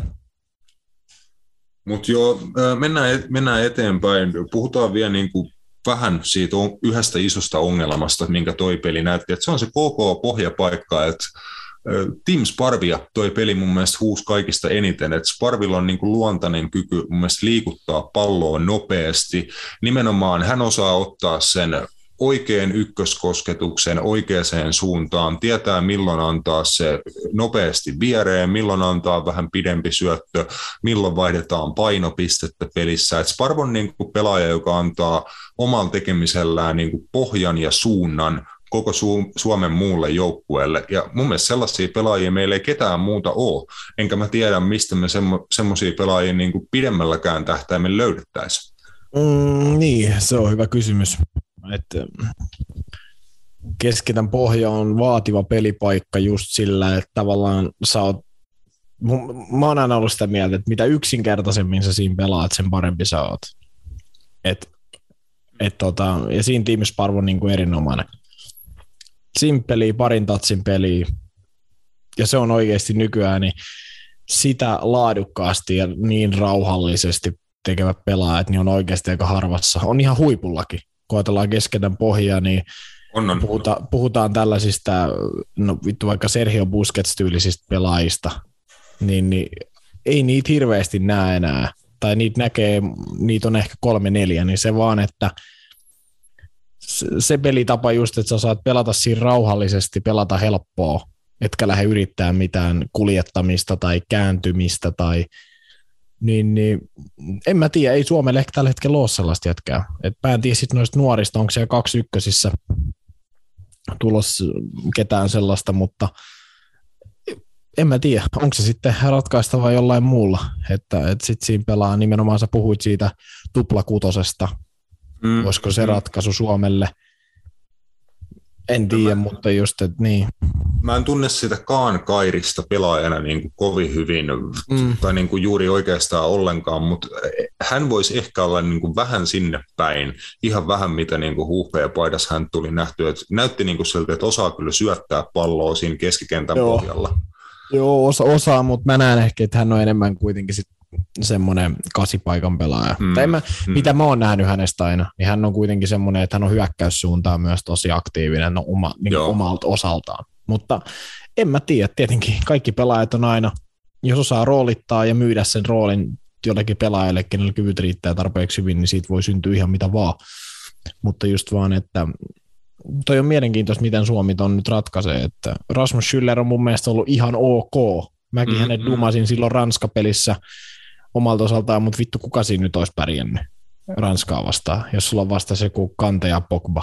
Silleen, yeah. Ei siinä pärjää niin. oikeastaan hirveän moni keskenttä maailman huipullakaan, mutta just se vaan, että äh, et, et, ei, ei hänkään samanlaisiin juttuihin pysty pallottomana varmasti pystyy jopa enempäänkin, mitä Team Spar, mutta nimenomaan siinä vaiheessa, kun Suomella on pallo, ja mä näen, että siinä kuitenkin Suomella on ne suurimmat ongelmat, että kun he saa sen pallon, Jep. niin mitä he tekee sen pallon ja, kanssa kuin ilma. Jep, just, just näin, että se on tosi vaikea rooli ja niin kuin tärkeä rooli, mikä pitäisi saada kyllä aika nopealla aikataululla täytettyä tai jotain. Voi, voi siis toki olla, että se sen ongelma voi niin kuin ainakin väliaikaisesti ratkaista vaikka muuttamalla pelimuodostelmaa, antamalla vähän enemmän tukea siihen keskikentän pohjalle, vaikka, vaikka sillä, että toinen, toisesta laitapakista tulee ikään kuin kolma, kolmas toppari tai tämmöinen joku ekstra kutospaikan pelaaja tai jotain. Onhan niitä mm. ratkais, ratkaisuja niin kuin olemassa, mutta toi on mielenkiintoinen ja tosi tosi tärkeä kysymys kyllä niin kuin Suomen, Suomen kannalta pelillisesti jatkossa. Mennään sitten nopsaa sen Kasakstan ottelun kautta et, eteenpäin. Itse en ehtinyt matsia katsoa, että oli junnuille reenei vetämässä ja kun sieltä pääsi himaan, niin oli, oli tosiaan tulos jo valmis ja 2-0 voitto Teemu Pukin kahdella maalilla. Teemu Pukista tuli Suomen maajoukkueen kaikkien aikojen paras maalintekijä. Onneen siitä Teemulle sekä Linda Salströmille, joka Helmare, Helmareissa onnistui tekemään saman tempu, että kaikkien aikojen kovin, kovin maalintekijä siellä, niin onnea tota uusille record holdereille Suomen maajoukkueessa, mutta mitä siitä, te varmaan matsin jompikumpi tai molemmat näitä, mitä jäi matsista käteen? No, sanotaan, että ei hirveästi. Ihan sen takia, että Kasakstan on, tai oli ainakin tuossa pelissä aika huono. Suomi oli tosi hyvä, siis niin hyvä tavallaan kuin Suomi voi olla. Mm että, ja oli niin kuin selkeästi parempi joukko ja olisi voinut tehdä helposti vaikka kaksi maalia lisää. Täytyy sanoa, että niin kuin uusi puolustuslinja tuosta jäi niin kuin ehkä mieleen Niko Hämäläinen, Robert Ivanov, Leo Väisen ja Albin Granlund. Mun mielestä Robert Ivanov pelasi tosi hyvin. Se, se jäi niin kuin ehkä mieleen, mutta ei nyt hirveästi mulla ainakaan muuta. Että et kyllä aika niin kuin, tempo nyt ei mun mielestä pelissä ollut hirveän kova. Joo, ja ei siitä siis Suomelle hattu pois ihan samoista asioista varmasti kuin siinä Kasakstan kotimatsissa, että kun on heikompi vastustaja, niin sun pitää ottaa aloite, olla aktiivinen, haluta luoda maalipaikkoja, tehdä maaleja, ja hyvä, että niin kuin se on osa-alue, missä Suomi ei ole kovin vahva, ja sitä pitää harjoitella totta kai, niin kuin, ja mitä, mikä parempi paikka harjoitella kuin paineenalaiset tosipelit, että sieltä sitä niin kuin kokemusta pitääkin am- ammentaa, mutta toi oli pakkovoitto, pakkovoitto otettiin ja se kutakuinkin pitää meidän tota, kisahaaveet elossa, koska vaikka Ukraina onnistui hakemaan olympiastadikalta vierasvoiton, niin he ei onnistu kaataan Bosnia-Herzegovinaa näissä, näissä karsinnoissa ilmeisesti. Tämä oli tota, ties kuinka monesta tasapeli Ukrainalta. Joo, tietenkin, tietenkin kaikki on vielä niin kuin Suomen – Suomen niin kuin käsissä oma tietyllä tavalla, että, että lopu pelit, niin oot todennäköisesti kisoissa tai ootkin. Mutta siinä on vaan se yksi, yksi niin kuin, että siellä on Ranska, Ranska sitten vielä, vielä tota, viikana ottelun. No, no sanotaan näin, että Bosnia-ottelu on pakko voittaa. Mm. Se on niinku ihan pakko. Et sit jos siitä tulee joku muu tulos, niin se on ulos. Oikein. Vittu rimmas hyvin. Vittu rimmas hyvin. Ai hitto. Jep. Mutta siis näin se on. Se jos voitetaan, niin mun mielestä Suomi-Ranska-ottelusta tasuri olisi ihan jees. Mä näen sen, että jos Ranska varmistaa sitä ennen tavallaan öö, Kasakstania vastaan ton lohkovoiton, voiko se tavallaan varmistaa sen jo? No periaatteessa. Mm. Heillä on peli vähemmän kuin Ukrainalla. No Suomen, Suomen neljä peliä. No, no joo, käytännössä melkein voi, voi varmistaa lohko tota, melkein lohkovoiton tuosta sitten. No mutta anyway, niin, niin todennäköisesti tullaan näkemään Ranskalta vähän erilainen joukkue siinä viikasottelussa kuin mitä nähtiin siinä tota, vierasottelussa. Mm. Niin, niin, niin, kyllä mä näen siinä niin Suomella sauma himasta ottaa tasuri esimerkiksi Ranskaa vastaan, ja jos Ranska tulee sillä kuuluisella jatsmunalla pelaamaan, niin. Se, voi, se voi olla, että se antaa jotain chanceja, että jos Ranska on paketoinut homma jo niin kuin matemaattisesti ja lähtee sitten oikeasti niin kuin huolella kierrättää jengiä ja ei ole niin kuin tarvetta pisteille, niin se voi kyllä näkyä sitten Ranskan teke, tekemisessä kanssa.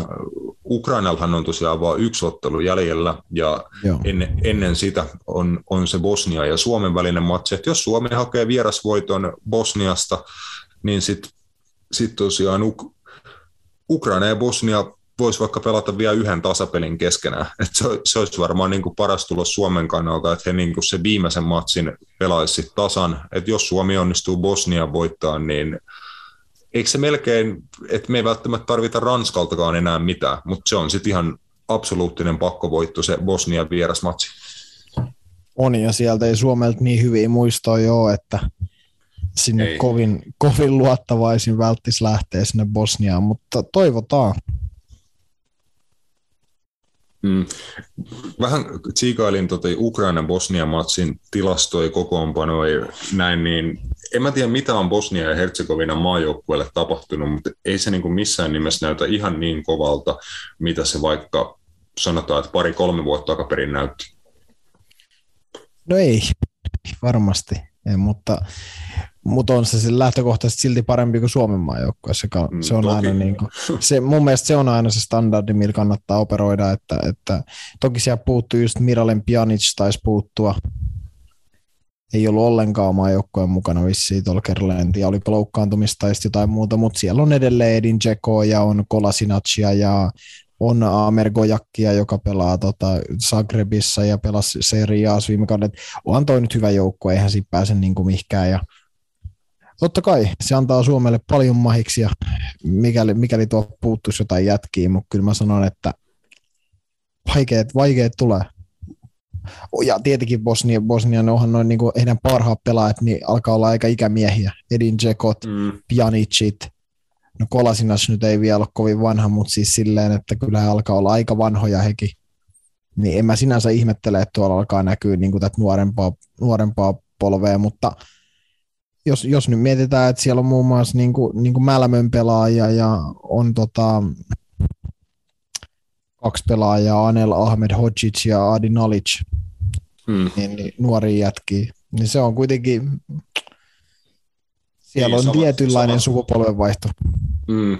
Just Ma- Malmöön kaverit vaikka pelaa mestarien liigaa tällä kaudella, että joo, niin. totta, totta kai nyt niin kuin Bosnia-Herzegovinen jengin niin kuin tämmöinen keskivertotaso on Suomea korkeammalla, mutta joo, ei, ei, sille, ei kuitenkaan niin kuin tällä hetkellä pelota vastustajana mitenkään, että kyllä vaikka tuo Ukraina pidän niin kuin tällä hetkellä asteen pari niin kuin koven, kovempana.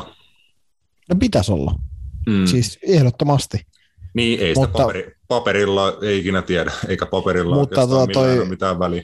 Mutta se Bosnia vierasreissu oli viimeksi niin moista tykitystä, Joo. Että tota, toivotaan, että sellaista samanlaista meininkiä ei siellä stadionilla ole, koska kyllä Suomi oli niin jaloissa, mä muistan vieläkin sen pelin, että Suomi oli niin jaloissa siinä ottelussa, että toivotaan, että nyt ei käy niin. Jep, ja jälleen tosiaan molemmilla, molemmilla pakkovoitto eessä, että panokset on hiton kovat tosiaan 13. päivä marraskuuta.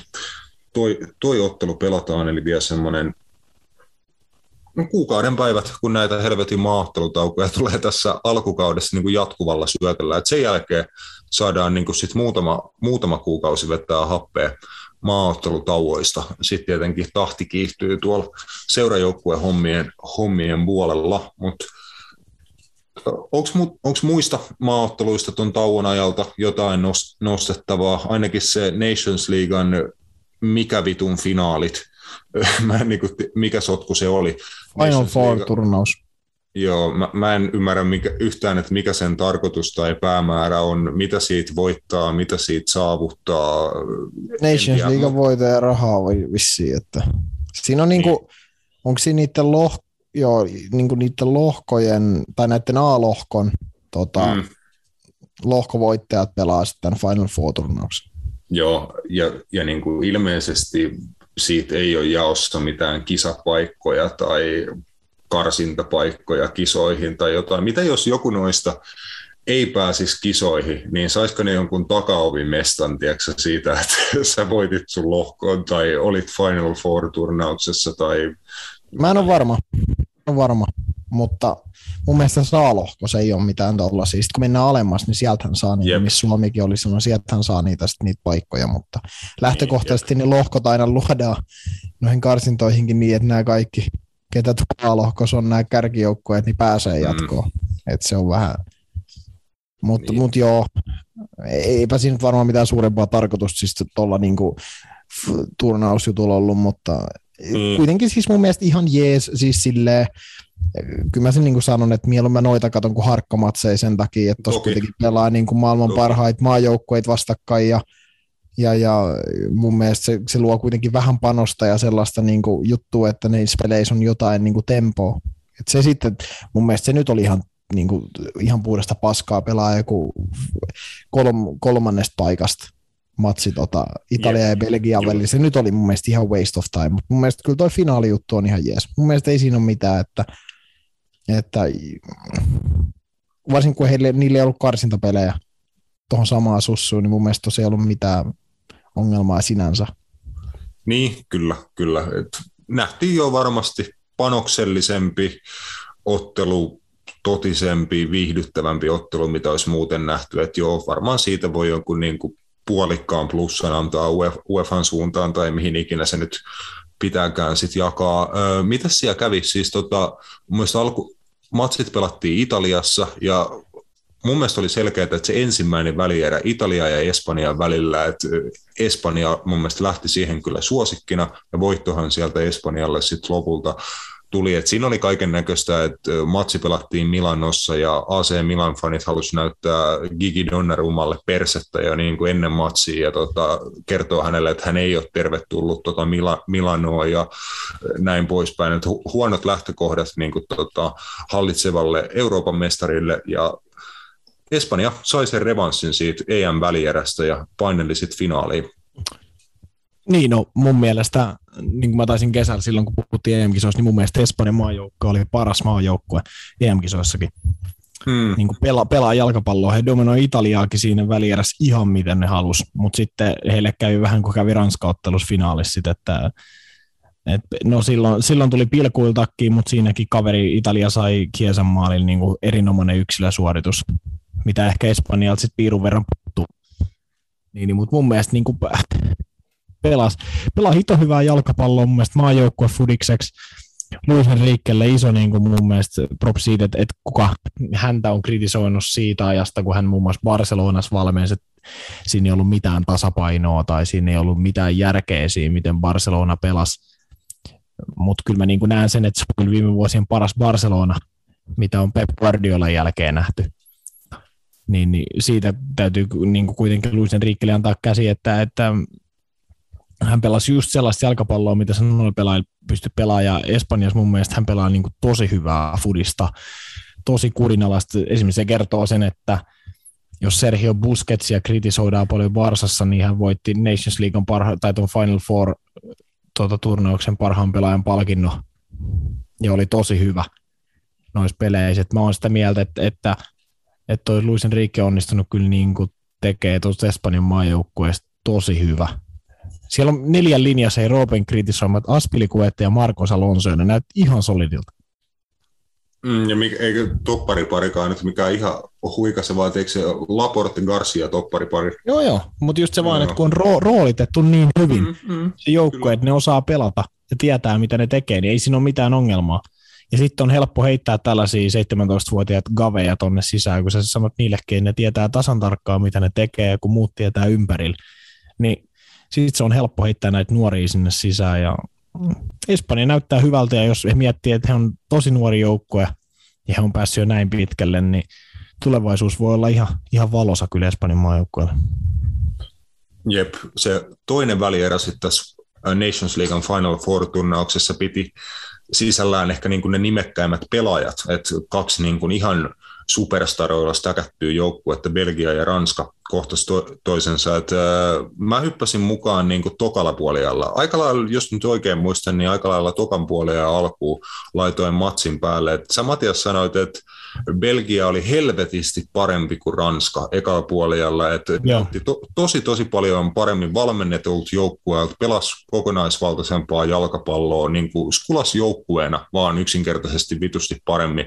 Mutta mun on niin kuin vaikea uskoa tätä sun statementtia. En voi tietenkään kyseenalaistaa sitä, kun mä sitä ekaa puolia aikaa nähnyt, mutta ihan vaan sen takia, koska toisella puolella tämä asetelma flippasi niin kuin ihan täysin. Niin, siis Belgia, Belgia oli ihan vitun nesteessä sen koko niin, niin. puoleen. Mä en niin kuin voinut uskoa, että kuinka kusessa ne oli Ranskaa vastaan. On, mutta Ranska oli melkein ihan yhtä kusessa ekan puolella.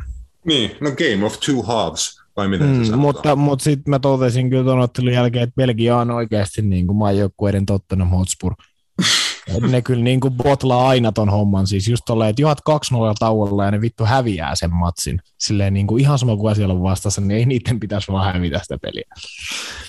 Et en mä tiedä, Belgia on Belgia. Ja Ranska näytti, miksi ne on maailmanmestari. Selkärankaa on. Että, niin, sama juttu se oli oikeasti niin, finaalissa kävi ihan, ihan samalla tavalla, että, että sitten kyllä niin kuin Espanja peli ekalla puolella vei, sai vielä, saiko tokalle puolelle vielä maalinkin heti, sitten meni 30 sekkaa Kari Benzema tasotti upealla maalilla, mutta mm, en mä tiedä, siis toi Ranska on niinku, Tuo Ranska on vaan hauska joukkue sen takia, että jos ne vähänkin vittu viittii tehdä jotain, niin ne pystyy vaikka tehdä kaksi maalia ihan sama ketä maajoukkuetta vasta. Niin on niin hyvä se materiaali, mutta just se, että kun ei ne, sanotaan, että vittu, ne vähintään 45 minuuttia ne vaan kävelee ottelusta. Ei niitä niin kuin vittu kiinnosta tehdä yhtään mitään, niin kuin, se, on, se on mun mielestä hämmästyttävää. Se on, se on omituista, mutta se on vaan totta, että, että ei siellä Benzemat ja Mbappet viitti hirveästi mitään tehdä. Mutta sitten tietenkin, kun tulee ne oikeat hetket, niin he pystyy tehdä niitä maaleja. Mutta se on niin kuin, kyllä niin kuin Belgia muun muassa, niin kyllä mä niin kuin, kyllä se, ei se Tottenham niin kuin juttu ihan niin kuin mun mielestä tuulestemmattua sen takia, että on heillä nyt vittu ollut tässä viimeisen sanotaan seitsemän vuoden aikana semmoinen joukkue, että kyllä tuolla nyt niin kuin jotain olisi ehkä jopa voisi sanoa, että pitänyt voittaa. Että onhan toi nyt niin kuin, käsi, jos he ei Nations Leaguea pysty voittamaan, pääsee finaaliin siinä, johtain mm. 2-0 Ranskaa puolella. Silleen, niin, no. mutta onko nimenomaan niin kuin Belgia maana ikinä voittanut oikeasti mitään. Mä en niin tiedä, onko siellä historiassa edes joku, joku pokaali, mitali niin kuin jostain Mitali näyttää. On. Niin, mutta ei niin kuin kummemmin, ja on niitä ollut kuitenkin sukupolvia Belgia, Belgialla, että on ollut hyviä pelaajia, aika lähellä ollaan oltu menestystä, mutta ei päästä vaan sen rajan yli. Että se ensimmäinen on joskus se kaikista vaikein, että kun ei ole menestytty pitkään pitkään aikaan, niin siinä on semmoinen koko kansakunnan henkinen blokki, mikä pitää niin kuin ylittää, ja se on joskus tosi paha homma, vaikka laadusta se ei jäiskään kiinni. Et joku tämmöinen henkinen blokki on Belgialla siihen, että he voittaisi oikeasti kansainvälisellä tasolla juttuja. Mm. On se totta, mutta on se silti niin kuin... Ihme. No, no niin, mulle ainakin. Mulle se on iso ihme. Mutta Ranskalle siitä niin kreditisesti tietenkin se finaali, finaalin puhutuin tilanne oli se Kiljan voittomaali. Se nyt tietenkin oli mun mielestä semmoista niin kuin... Niin kuin se, se oli... ei, ei ollut paitsio, vaikka se oli paitsio. Niin, no se ei ollut, tai se ei ollut paitsio sen takia, että Erik Garcia yritti pelata palloa, näin kertoo otteluerotuomari. Mm-hmm. mun mielestä se on, se, se kuulostaa jo semmoiselta jutulta, että, että niin kuin toi on niin, kuin niin syvällä paskassa toi homma, ja toi on niin kuin oikeasti se homma. Että jos nykyään jalkapallossa yritä pelata palloa ja se on niin kuin lasketaan virheeksi, niin on se, on se nyt siis mun mielestä aika naurettavaa. Että, et totta kai mä ymmärrän sen, että jos syötetään, syötetään niin vastustajan jalasta se kimpo ja vaihtaa vaikka suuntaan, niin se ei välttämättä ole paitsi mutta herran ja aika, jos kaveri yrittää liukua pystysyöttöön, mikä hipasee sen, menee sen pohkeen alta, silleen, että Jep. se jatkaa ihan samaan suuntaan matkaa, ja se ei käytännössä Kylian Bappen juttuun vaikuttanut mitenkään. Kylian Bappe on puoli metriä paitsi jos. Niin miten sä, mulle ei ainakaan pysty myymään sitä, että se ei olisi paitsio. Siis silleen, että jos tuomari, jos tuomari sanoisi mulle pelissä, että se, kun sä yritit pelata ja mennä tuohon palloon, niin sen takia se on paitsio, niin mä sanoisin, että haista vittu. Ihan oikeasti. Mä sanoisin suoraan, niin. toi on, toi on niin kuin, to, mut, joo, säännöt on sääntöjä, mutta hei, kelat, mietitäänpä nyt sitä, että jos sä, olisiko Erik Garcia nimenomaan, niin kuin heittekin sanoi, pitänyt vaan seistä ja antaa sen pallon mennä, ja sitten olla silleen, että no ehkä se oli paitsiossa. Joo, no siis just näin, toi on tosi vaikea sääntö, eikä tämä ole siis mikään uusi juttu, että tämän tulkinnan kanssa tulee haasteita. Siitä on ihan hyvä, jos haluaa niin kuin esimerkkikeissin käydä katsoa, vaikka pari, pari kolme vuotta sitten Anfieldilla pelattu Liverpool-Tottenham-ottelu. Silloin ei ollut vielä tota varia käytössä siihen aikaan, mutta siinä oli just tilanne, että tilanne päättyi niin kuin Harry Kanein rankkari, tai että tota, silloin Liverpool-maalilla Loris Karius rikko Harry Kane, ja siitä tuli rankkari. Se olisi ollut paitsio, mutta siinä oli nimenomaan, että Dejan Lovren pelasi sitä palloa, että se hänen kauttaan kimpo, kimpos Keinille ja se niin kuin eliminoi sen paitsion. Siitä, siitä oli vielä niin kuin kuuluisa tämmöinen videoklippi, missä erotuomari John Moss ja hänen avusta, avustava yeah. erotuomari niin kuin puhuu siitä tilanteesta, ja se avustava sanoo, että ainoa mitä sun pitää niin kuin kertoa mulle on, että äh, pelasko Lobren tarkoituksellisesti palloa. Jos se pelas, niin se ei ollut paitsi. John Moss sanoi, että no, mulla ei ole mitään hajua, mutta mannan pilku. se, se, oli niin kuin se, siinä videolla kuuluu, että se, että se niin kuin actually sanoo näin. Niin se just, että toi on, toi on sama sääntö ja niin kuin, jos Erik Garcia olisi seisonut niin kuin paikallaan kuin pikkupaskassa, niin silloin se olisi ollut paitsio, jos pallo olisi vaan vaikka kimmonnut hänen polvensa kautta Mbappelle ja hän ei olisi tehnyt minkään näköistä liikettä palloa kohti, niin silloin se olisi paitsio, mutta koska hän koitti suhasta palloa kohti, niin silloin hän yritti pelata palloa, ja jos sä pelaat palloa, niin vastustaja ei voi silloin enää olla paitsiossa. Et noin, se, noin se sääntö menee, ja vittumainen sääntö tulkita, ja nimenomaan ymmärrän tuon sun niin pelaajan näkökulman, että aika vaikea tota on pelaajille kentällä myydä. Vaikka se meniskin niin sääntöjen puolesta oikein, niin vaikea sitä on niin pelaajia saada kyllä ymmärtää kentällä. Niin, tai siis mä ymmärrän sen, jos se vaihtaa suuntaa. Mutta mm. jos se nimenomaan olisi tilanne mikä tahansa, mutta jos sä vaikka potkaset hutipallosta silleen, että se sun, menee vaikka niin jalan yli, että se kimpoo niin, niin. siitä, niin. Ja, ja se ei vaihda suuntaa, niin, ja menee suoraan kaverille, joka on jassossa, niin mun mielestä se on paitsi. Jos se vaihtaa suuntaa, niin ei tietenkään. Mutta siinäkin tilanne oli se, että se liuku ei vaikuttanut mitenkään sen pallon mun mielestä niin kuin liikerataan. Mm. Että se käytännössä liuku ohi siitä pallosta, jos se samalla hipas, oliko pohkeella, että se meni niin kuin jalan alta. Mm. Ja se pallo tuli suoraan edelleen Kiljanen Bapen juoksulinjalle, joka sitten ohitti, tai hy- hyvä viimeistely ton mikä tämä on, Unai Simoni ohi, mutta just vaan niin kuin, että kyllä mä niin kuin, en mä tiedä. Edelleen, jos, jos niin kuin yrität pelata palloa ja se on nykyään virhe, niin mun mielestä sitten tässä niin kuin pelissä on joku vika. Tämä peli on rikki siinä kohtaa, mä sanon, jos oikeasti se pallo, niin kuin, et, niin, en mä tiedä. Mä en, mä en niin kuin ymmärtänyt tota. Joo, ja vittumainen tapa ratkaista finaalimaatsi.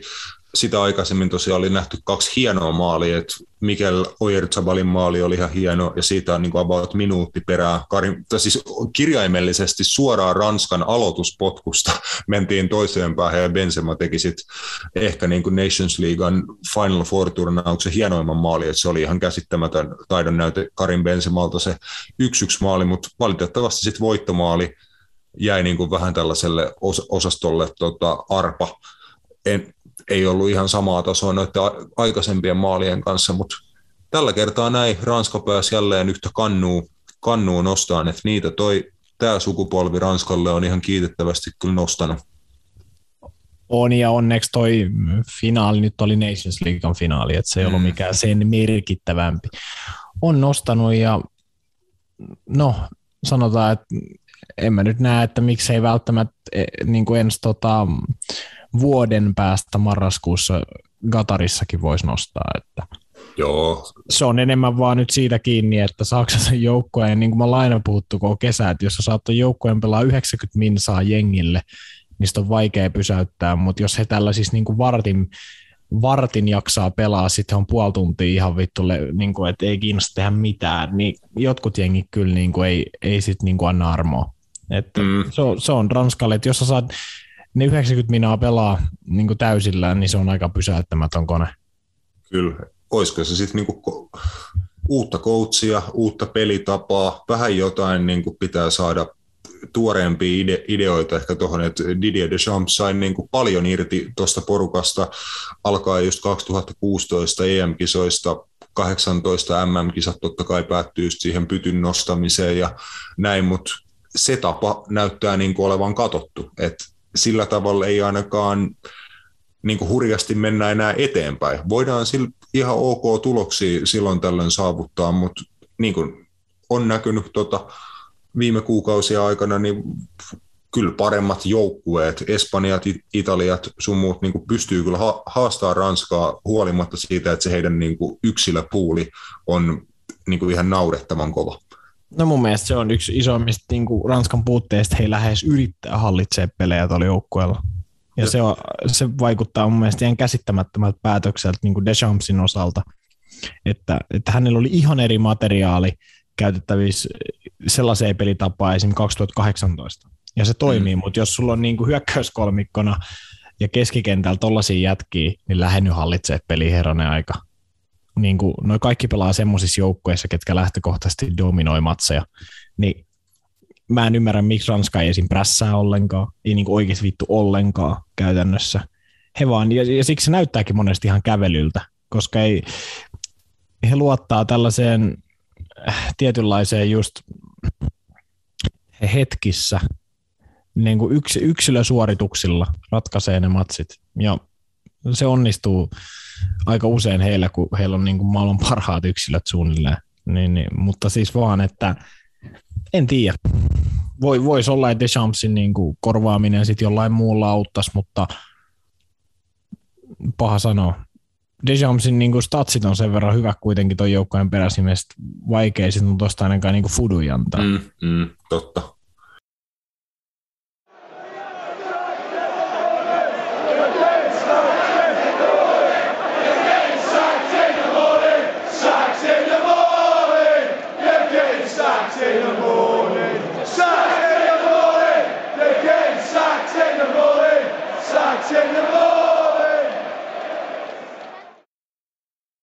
Kohti valioliigaa sillä, että tota, Rafael Varan loukkasi itteensä tuossa ensimmäisen puolen aikana, että about 40 kohdalla, joo 43 minuutin kohdalla Daio Tupamecano korvasi Rafa Varanin tuossa finaalimatsissa, ja se saattaa tarkoittaa niin kuin pidempääkin huiliä tuore, tuoreehkolle Manchester United keskuspuolustajalle. Tota, meidän vanha, vanha rakas kummijoukkue on niin kuin pikkasessa nesteessä tota, jatkossa, koska niin kuin Harry Maguire, Rafa Varan, se heidän niin kuin oletettu ykköstopparipari puuttuu kokonaan.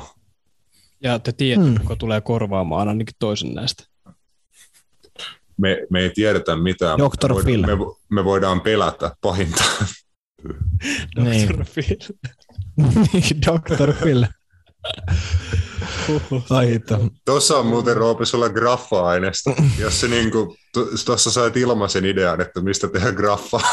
Joo, mä, mä, on, mä voin lähteä saman tien duunaamaan. Ai jep. Täytyy sanoa niin kuin Rafael Varaneesta niin United-aikana, että mä en ole oikeasti ollut edes hirveän vakuuttunut. Eihän ole mun mielestä pelannut edes hirveän hyvin. Tai... Ei, mitenkään, ei mitenkään erikoisesti. En mä sitä ei, ei, ole pelannut. Mutta ei, mutta ei niin kun... Rafael Varano on enää monta, mone, ei hän ollut viime kaudellakaan Real Madridissa, eikä sitä edelliselläkään enää hirveän hyvä. Mä oon sitä mieltä. Että paljon tuli niin. virheitä, paljon tuli virheitä viime kaudella ja tuli sitä edellisellä kaudella. Et, et, eikä hän ole mun mielestä Manussakaan. Totta kai se voi viedä aikaa, mutta eihän, eihän, eihän kyllä niin, niin hyvä ole tota, ollut ehkä mitä jotkut odotti. Joo, ei siis kyllä mun, mun niin kuin mielestä oli monestakin eri syystä, ei pelkästään johtuen Rafa Varanen taidoista tai niiden puutteesta, vaan monesta monesta eri syystä johtuen, niin en mä odottanutkaan, että hänen vaikutus Manuun tulee olemaan mikään semmoinen niin täysin transform, Matti miten vitussa se sanotaan? Transform- Transformatiivinen. Just, kiitos vitusti. Kyllä, niin et ei se tule mikään semmoinen Virgil van Dijk Liverpooliin tyyppinen juttu, että tiedätkö, että joukkueen ero ennen ja jälkeen on niin kuin mallia, mallia yö ja päivä, niin en mä olettanutkaan, että Rafa Varan tulee tekemään niin ison vaikutuksen Unitedin pelaamiseen, että totta kai tuo niin kuin paljon lisää laatua, varmasti tienaa Unitedille pisteitä kauden aikana, mutta ei hän ole mun mielestä topparina tai jalkapalloilijana semmoinen niin kuin ehkä tyyliltään ei ole mikään niin kuin tämmöinen difference maker, että on tosi hyvä niin kuin ns. kakkosviulun soittaja, jos siinä vieressä on joku johtava huipputoppari, mutta en mä niin kuin olettanutkaan, että Rafa Varan tulee dominoimaan niin kuin Manun topparina. Joo, ei hän ole koskaan ollut sellainen. Jep. Nimenomaan ei, ei hän ole semmoinen johtava pelaaja. Ei hän ole semmoinen, ei hänestä huomaa semmoinen, että hän, hän niin kuin on se viimeinen lukko siellä alhana. Niin, niin kuin eräät topparit joissain seuroissa voi olla. Et, et, et, hyvä toppari tietenkin, kun katsot hänen pokaali tota, kaappia ja kaikkea muutakin, niin, ja Real Madrid aikaa, niin ei voi muuta kuin hyvää sanoa, mutta siis ei se, sanotaan näin, että, että Rafael Varanen poissaolo voi olla iso menetys Unitedille, tai sit ei kun mä en oikeasti tiedä, että onko hän pelannut sit yhtään sen paremmin tällä kaudella kuin esim. Victor Lindelöf pelasi viime kaudella. Mm. Ei välttämättä, ja mun mielestä Victor Lindelöfkin on oikeasti ihan hyvän tasoinen tota, toppari. Se, että Manun neljä toppari, Maguire, Varan, Bailey, Lindelöf, niin mun mielestä noitten neljän välillä ei ole mitään massiivisen, massiivisen iso, isoja niin kuin laatueroja. Et enemmän se on niin tämmöinen sopeutumiskysymys, että mikä pari niin kuin parhaiten täydentää to, toisiaan, niin se on ehkä se kysymys, että, mit, että löytyykö se pari ja millä aikataululla, mutta ei siinä niin kuin laatu kauheasti putoa, että jos sun jatkossa tai niin kuin seuraavien pelien ajan Manun topparipari on Lindelöf Bailey, niin ei siinä nyt laatu niin kuin dramaattisesti putoa. No ei, ei. Eikä putoa siinäkään vaiheessa, jos oikeasti se Dr. Phil joudutaan kaivaa se, jos Erik, Erik Bailin loukkaantumishistoria yhtään katsoo, niin hän ei välttämättä montaa peliä kunnossa pysy. Niin, Joo, niin. mutta hei, Phil Jones on kyllä tällä hetkellä sit sen verran kova meemitehdas ja jokerikortti, että jos se, jos se niin kuin näiden vuosien jälkeen, että eihän kukaan ole nähnyt Phil Jonesia jalkapallokentällä siis kahteen kolmeen vuoteen.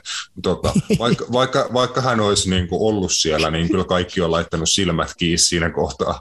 Tiedätkö, että jos sun nyt tarvitsisi valioliikamatsissa vaikka avari heittää Phil Jones, niin kyllä niin kuin vastustaja, valmentaja ja hyökkääjät hieroo tiedätkö, käsiä yhteen. Siis tiedätkö, joku Demarai Gray antaisi semmoisen niin kuin selkänahan irrottavan kärsherpesun Phil Jonesille, tiedätkö. Joo, Liverpool Manchester United ottelun toppariksi Phil Jones. Niin, mutta sitten se on, niinku, sit se on semmoinen varma masterclass. Tiedätkö, että se laittaa, laittaa Mou Salahin ja Sadio Manen molemmat tiedätkö, takataskuihin ja sitten tehdään niinku aatelinen ja annetaan joku oma standi sille Old Traffordille.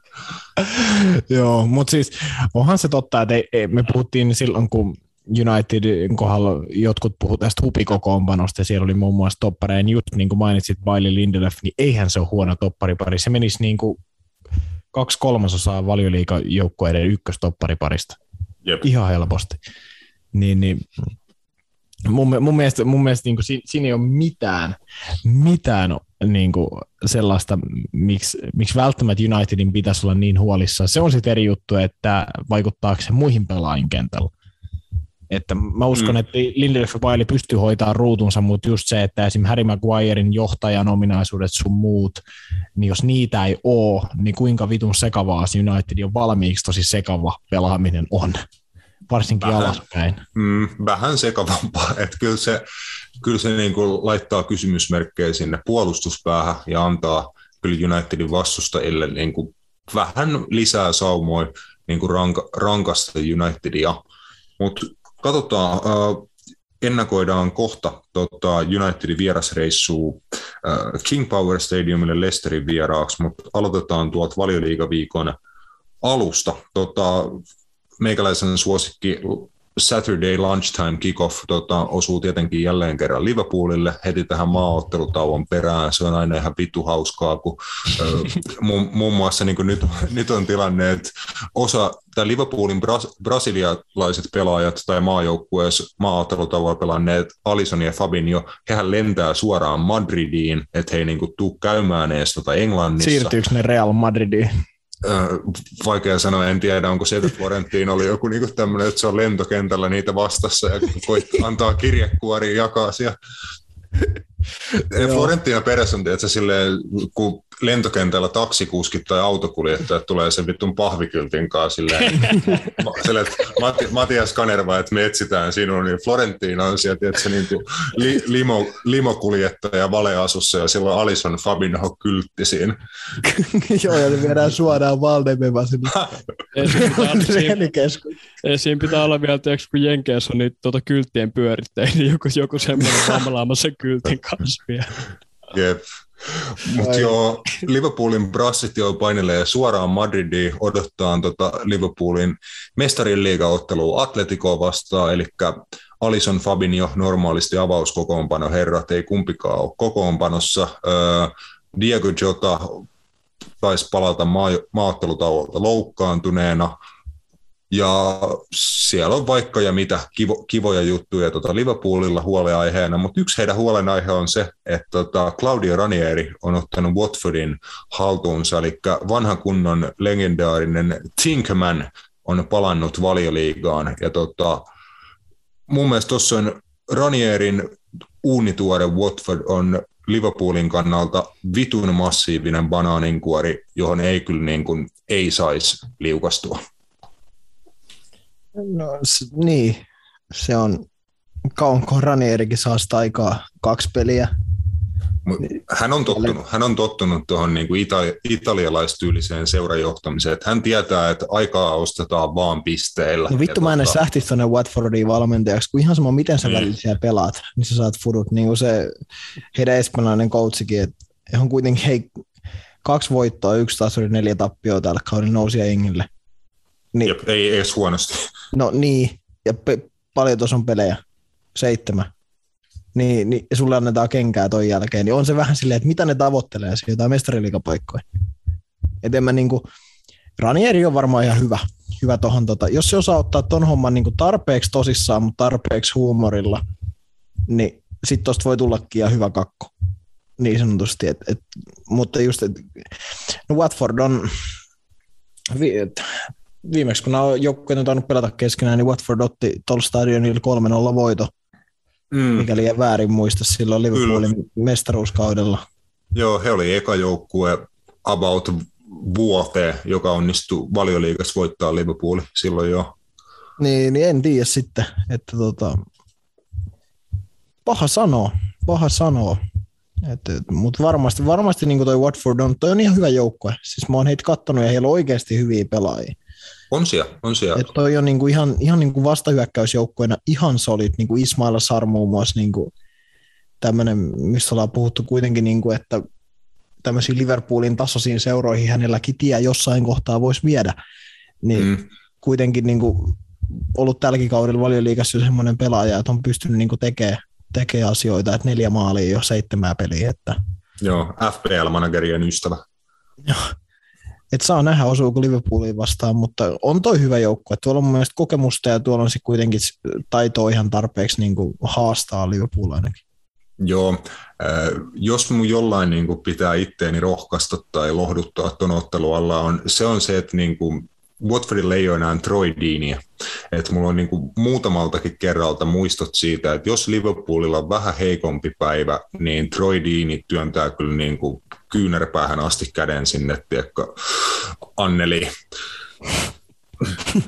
Mä oon si- siitä ihan tyytyväinen, että nähdään vähän erilainen tota, Watford ja kukaan ei tiedä, mitä nähdään tosiaan Ranieri Watfordilta niin kuin ekassa matsissa, että onko hän mitä niin kuin ehtinyt siellä tehdä. Et joskus noi valmentaja ekat matsit, niin saadaan niin kuin himo himo super ylisuoritus sieltä irti. Joskus se vielä vähän hakee itteensä. Et se yhdistettynä siihen, että Liverpoolilla on aika paljon kysymysmerkkejä niin kuin sen suhteen, että minkälainen se kokoonpano tulee olemaan tuossa matsissa, niin toi on Liverpoolille niin kuin paha. Totta kai se pitää hoitaa, sieltä pitää kolme pistettä vierasvoitto pystyy ottaa, mutta mä, niin kuin, mä, mä vinkkaan, että tuossa on banaaninkuori. Jos haluatte kokeilla tasapeliä tai Watfordin kotivoittoa, niin niillä saa ihan kivaa kerrointa varmasti. Niin, en sano, että Liverpool häviää, mutta mä en olisi yllättynyt siitä, että Liverpool ei voittaisi tuota ottelua. Joo, luotetaan siinä. Toivottavasti ei, mutta mut joo. Et, tai siis eteen... tarkoitin, että luotetaan siihen sun sanaan. Kyllä, kyllä. Ete, eteenpäin Valsuliigassa. Roope, tuleeko vaikea vierasreissu Brentfordi? Tulee ehdottomasti. Mä maalailen jo pieniä kauhukuvia, mutta kyllä tuosta pitäisi rutiiniomainen mm. su- suoritusvoitto ottaa. Ei sitten helpolla tuosta pelistä tuo, että Brentford on auttanut suhteellisen positiivisesti tämän kauden näistä nousia joukkueesta. Niin kuin muistaakseni me ennustettiin, että Brentford on tämä nousijoista kovin. Joo, en, en, muista, en muista liikaa, mitä ennusteltiin, mutta niin kuin positiivista on nähty Brentfordilta kyllä jo useammassa matsissa niin kuin pelillisesti. Rohkea, rohkea jengi siinä, että millaista jalkapalloa he niin kuin haluaa, haluaa ja yrittää pelata matsista matsiin, niin ollut niin kuin kiva, kiva uusi tuttavuus valioliigassa. Chelsean pelitapa, Chelsean pelaajat, systeemi, Thomas Tuchel, niin kuin voi olla aika, aika niin kuin kova pähkinä tota purtavaksi Brent, Brentfordille ja Thomas Frankille. Et tota, Chelsea on kolme topparia ja se on niin kuin se osa-alue, että Brentford yrittää luoda niitä ylivoimia, overloadeja sinne taka, takatolpalle, tota, taka-alueelle vastustajan boksissa, että Chelsea yleensä selviää tuommoisista hommista ihan ok, kun heillä on se kolme kautta viisi viisi puolustajaa. Et saa nähdä, että toimiiko toi Brentfordin niin kuin strategia Chelsea vastaan, joka on ehkä kuitenkin niin kuin sarjan vahvin puolustusjoukkue. Joo, ja erittäin hyvä purkaa kaikkia prässejä ja pelaa pienissä tiloissa, niin se on aika lailla niin Chelsean etulyöntiä monessakin pelissä. Että pari paluu, palaa, pari pelaajaa palaa avauskokoonpanoa tai on mm. mukana, että N'Golo Kante on palannut jälleen loukkaantumisesta ja Reece James samalla. Et Lukaku on tosi vielä vähän epävarma, että siinä on FPL-managerille vähän pohdittavaa, niin kuin itsellenikin on tuossa. Toi on paha, toi on paha. Mulla on kyllä wild, wildcard-viikko menossa. Mä oon ihan tyytyväinen mun joukkueeseen tällä hetkellä, mutta toi esimerkiksi niin kuin, tuota, toi tieto laittoi mut miettiin sitten taas vähän uudestaan. Kai sulta löytyy Heungmin Son. Ei, ei toistaiseksi ainakaan. Aha. Onko sulla, va- onko sulla vahva visio ja sanoit nyt mulle ilmaisen vinkin? Kyllä, mulla on vahva visio, 13 prosenttia valittuna vaan diffe, diffe-haku. All, all brightis. Mut us, uskotko, luotatko Roope Chelsea vierasvoittoon lauantai-iltamatsissa? Kyllä mä uskon ja luotan, että pystyy olemaan tarpeeksi lähellä omaa tasoa ja semmoinen aika nafti 0-1 vierasvoitto. Okei, okay. uh, nyt ennakoitu tosiaan lauantai eka ja vikamatsi. Otetaan siitä välistä vielä nopeasti se. No Manusta, Manusta jo siis puhuttiinkin, mutta tota, Lesta Manu, mennään suoraan tulosveikkaukseen. Tota, mitä, koska nyt tulee niin kuin isot, isot viikot Ole Gunnarille ja Unitedille, niin miten se lähtee tässä niin kuin käyntiin? Majutauon jälkeen paha reissu Lesterin vieraksi. Sieltä tulee joku ihan us- uskomaton shithauseri kyllä Manulta, että kaksi ykköstopparia loukkaantuneena, mutta te tiedätte, miten tämä menee. Mm. Mutta Lesto on parempi pelaa jalkapalloa kuin Manu. Niin kuin jo, joukkueena. Ja Lesterillä se on ollut vielä... monta vuotta. On, on. Ja, Lest- ja Lesterillä on kuitenkin aika hyviä jalkapalloilijoita. Et siis kyllä Manu voi onnistuu bussi, bussiduunissa, että liinat kiinni ja tota, isketään vastaan pari onnistumista, niin niukka vierasvoitto. Se olisi ihan okei. Se olisi Manulle varmasti niin kuin parasta, mitä voi, voi tuosta niin kuin toivoa, mutta en mä tiedä, kyllä mä näen potentiaalia, että niin kuin, jos Manulle ei homma natsaa, niin Leste voi antaa vaikka kärsheri. Se on, se on ihan hyvin mahdollista. Mutta Lestellä on muuten ollut niin kuin alkukausi ollut vähän, vähän, vähän kinkkinen, vaikea, vähän kinkkinen, mutta Vardy on ainakin niin kuin nostanut, ollut tasaisen tappava tässä niin kuin alkukaudesta, että niin kuin vähän jopa jäänyt ainakin itselleen niin huomioita, että hän siellä maalipörssin kärjessä on yhdessä muho, tota Salahin Jep. kanssa. Että. Joo, joo. Mä puhuin, mä puhuin jo ennen kauden alkua, että mulla oli Jamie Vardy tota, alkukauden niin kuin FPLs. Jouduin kyllä jo tuossa varmaan pari kiekkaa takaperin kaverista luopuu, mutta sain mä sitten jotain irti, muutaman maalin FPLs. 6 kautta 5. Fred ei pelaa. Onko siinä Manulle niin se tota, toivon kipinä? No, niin siis jos saa lentää, ta- eiku, oliko se edes Majun mukana? Oli. Saanko ja niillä on vielä nyt tänään vielä viime yön, tai nyt tulevan yön peli. Meistä mm. Turkuet vastaa Kavaani ei ole myöskään vissiin mukaan. Mä en kyllä ymmärrä, miksi Kavaani ei saa peliaikaa. Mutta sekin on siellä maajoukkojen mukaan. Niin, mutta siis niinku yle, yleisellä tasolla, niinku, ei pelkästään nyt, mutta... Niin, no, penki, no penkittihän se Cristiano Ronaldon tota, ja laittoi Cavani avari. Mikä matsi se oli Old Traffordilla? Evertoni. Niin. Mutta mut se vaan just, että kuinka monta kertaa sä voit penkittää Ronaldo ilman, että se suuttuu. Niin, et kovin montaa välttämättä. Niin, mutta en mä tiedä, Fred, joo, Fred ei pelaa, niin ehkä siinä on Manuel mahis, koska ei Evertonkaan välttämättä olisi sitten saa, niin jos Fred ei olisi, Fred ei olisi valittu, tai olisi niin kuin Evertonin kannalta siinä keskentällä ollut niin kuin, taas vittu tekee sitä just mitä hän niin kuin, tekee yleensäkin, ei yhtään mitään. Mutta en tiedä, mä, mä, veik, mä, veikkaan, mä veikkaan kyllä tuohon Roopen linjaan kanssa, että tämä tulee olemaan Unitedin shithouseri jollain tavalla. Jollain tavalla tämä tulee vaan olemaan tästä, joo. Se on aina, se on aina todennäköisempää kuin se, että, niin kuin, että tapahtuisi jotain muuta. Mun mielestä se on aina todennäköisempää että United vaan paskailee. Joo, lähdetään, lähdetään yhteiselle linjalle, että United paskailee voitoja ja tota, nyt on niin se kun iso kuukausi lähtee tuloksellisesti hyvin, hyvin käyntiin. Öö, 2-1 vierasvoitto, olisiko jotain sinne päin? Sama, mä menen sama, siihen. Sama, sama, sama. Joo, ok, tämä on hyvä, hyvä yksimielinen homma. Hei, Sheikkien valtakausi Newcastleissa käynnistyy suht isolla ottelulla. Tota, Tottenham viera, vierailee St. James's Parkilla. Robert oli siellä vissi joku pikki. Sitten tulee hiittiä. En mä tiedä, vaikuttaa vähän vaikealta peliltä niin kuin ihan molemmille. Että Tottenhamilla on ollut mikä ihan massiivisen järjestöä tämä alkukausi, on ollut vähän kaksijakoiset tota, pelit. Mm. Toki nyt pari hyvää voittoa alla. Toto, toinen kyllä. Olipa semmoinen fiilis, että toi tulee olla ihan vitun paska jalkapalloottelu. Se nysväys. Joo, koska Tottenhamkin on ollut tosi huono. Ne ei niin tee tuo kentällä kyllä niin kuin mitään.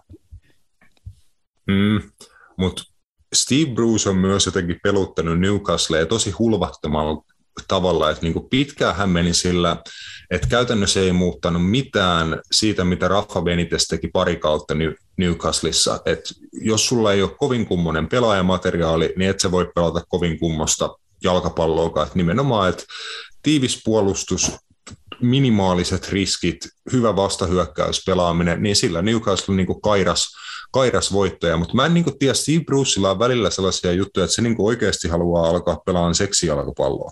Niin kuin, tiedätkö, että siellä avataan niin kuin ovet ja lähdetään tiedätkö, maalintekoskavaa. Ja siis tällä kaudella niin kuin Newcastle on mennyt 16 maalia omiin seitsemässä ottelussa. Onko se tyyli liigan eniten? Mm. Öö, on, kyllä. Newcastlella on liiga huonoin puolustus tähän mennessä. Et en tiedä, onko niin, että onko Newcastle niin kuin jopa, jopa vahvuudet niin kuin sit vähän ylempänä kentällä. En mä tiedä, se kuulostaa vielä oudommalta niin kuin sinänsä. Tai no silleen mietit, että jos Newcastle on heidän parhaat hyökkääjät ja laiturit kentällä, niin kyllä ne on parempia kuin niiden puolustajat. Ja puhutaan niin kuin herroista Wilson, Saint Maximan, Almiron, Joe Willock, niin on tossa niin kuin ihan kovia hyökkäyspään pelaajia, että ei siellä niin kuin alakerrassa ole sit mitään ihan superlaatua ehkä. Niin. En mä tiedä. Mutta mä, mä tol, pohjalta mä sanoin, että tästä tulee maaleja, tästä tulee maaleja ja se Roopen tota, son-pikki voi olla ihan kova, että Soni hattutemppu ja äh, vittu 3-3. Se lähtee, Saudien kausi lähtee niin kuin pamauks, isolla pamauksella liikenteeseen. Steve Bruce on jokaiselle pelaajalle Viagra ja liukuvoidetta. Joo. Tämä on, Steve, tämä on Steve Brucein legacy-matsi. Että se niinku... Onko tämä nyt se, missä se kuuluisa, missä palaa tuota, Steve Brucein kamasutraa aukeaa?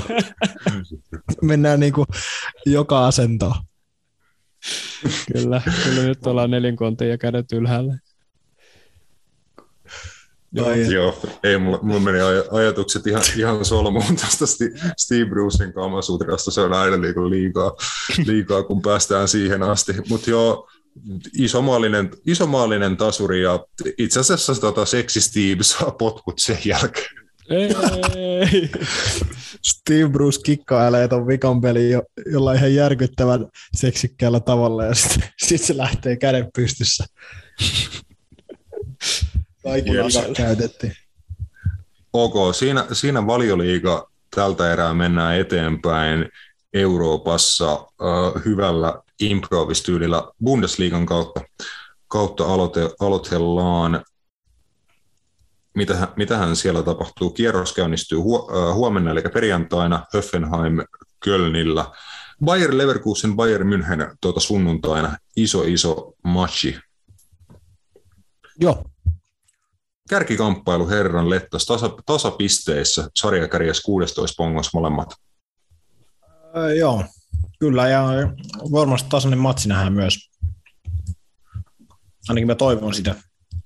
Että... Mm.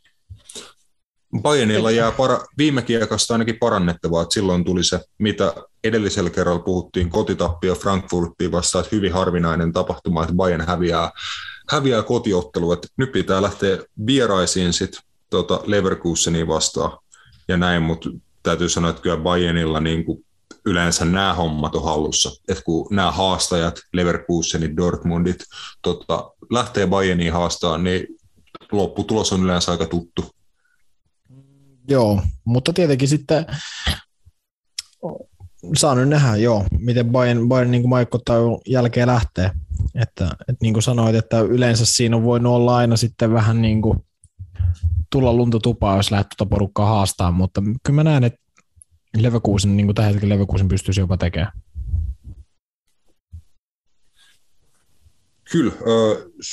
Heitä, heitä tulosveikkaus, niin pidetään, se, pidetään tämä niin lyhyen.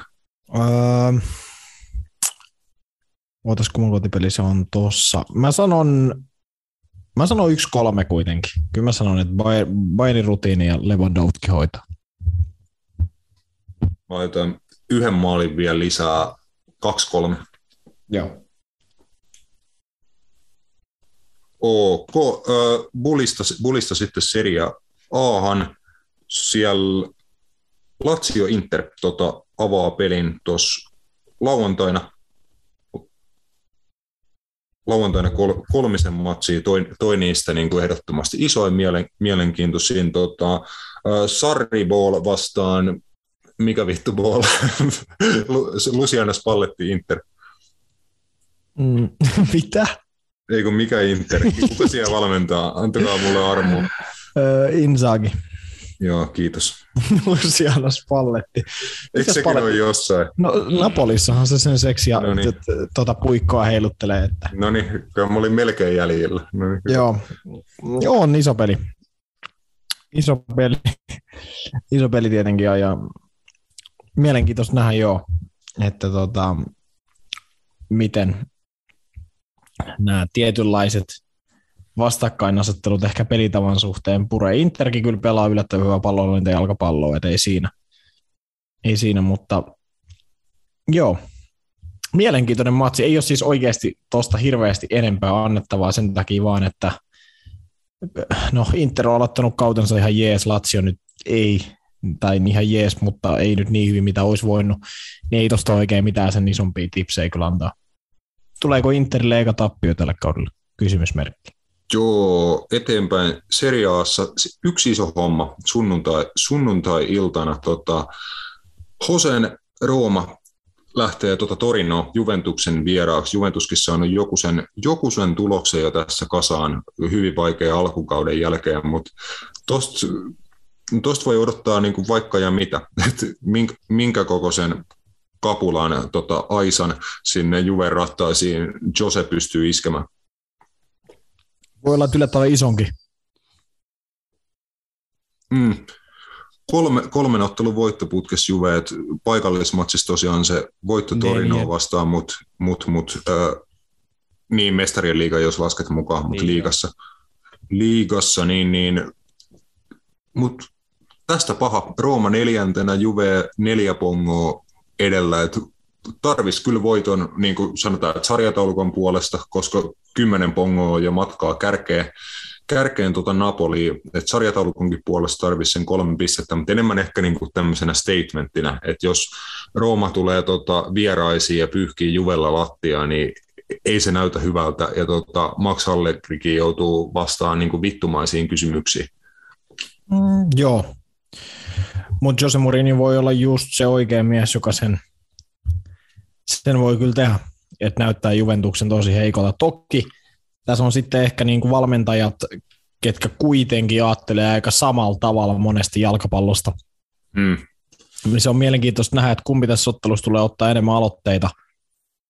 Ja me jopa näkee, että se tulee olemaan Rooma. Et, et, um, Juventus voi vetää semmoisella taktiikalla, että, että vedetään niin isolla bussilla kuin vaan voi, ja sitten parista yhdestä paikasta tehdään. Että toki jos Rooma ajattelee samalla tavalla, niin tästä voi tulla jotain sellaista, mitä välttis mäkään viitties katsoa, mutta en tiedä. Mielenkiintoinen matsi siis sillä, että tämä pitäisi olla kuitenkin niin kuin Italian tasolla iso peli, ja tässä on isot valmentajat vastakkain, että sinänsä tässä on niin kuin tämmöinen ison ottelun fiilis, mutta saa nyt nähdä. Joo, paha sanoa niin kuin just pelillistä kuvaa tai sitä, että kuka ottaisi se aloitteen pallohallinnan, haluaisi niin oikeasti voittaa matsi. Et joskus italialaisesta futiksesta tulee fiilis, että siellä niin välttämättä kumpikaan ei ehkä halua olla se aloitteellinen jengi, ja usein se vähän niin kuin näyttää siltä, että hyökätään niin kuin vuorotelle, että annetaan vastustajalle pallo, annetaan heidän niin kuin luoda se pitkä hyökkäys, luotetaan siihen, että itsellä on hyvä puolustusmuoto, ja sitten pystytään nopeasti kääntämään niin kuin tilanteen vaihdot vaarallisiksi hyökkäyksiksi, ja näin, että selkeää, että niin kuin toi on molempien joukkueiden vahvuus, että miten he niin kuin kräkkää kräkkää sitten toisensa, niin mielenkiintoinen nähdä, kumpi noista jengeistä tällä hetkellä on esimerkiksi parempi pitään palloa tai eteneen pallonkaan joukkueena. Mielestäni niin kuin paha, paha sanoa, että niin kuin mun näkemyksen mukaan se voisi jopa olla Rooma. Että toi niin no niin, Juven... mäkin olen sitä mieltä. Niin. Että kyllä tuo Juve, Juve nyt on ainakin näillä poissaoloilla, mikäli vielä Paulo Dybala on pois, Alvaro Morotan tilanteesta en tiedä. Niin aika kans sitten semmoinen, että ei se kyllä mitään, puhuttiin äsken siitä seksijalkapallosta, niin Juventuksen Max Allegrin kamasutra on kyllä huomattavasti lyhytsivuisempi kuin Steve Brucein. Että sieltä ei kyllä, sieltä ei kyllä yleensä mitään. Sanotaan, että Max Allegri ei edes niin harvoina kertoina mitään seksijalkapalloa kyllä lähde pelaa. Se on niin kuin, että ihan sama kuin siellä on vastassa, niin aika juventusmaisella pelitavalla mennään. Jeba, äh, tulosveikaus? Mm, mä sanon 2-2. Mm, mä sanon 1-2.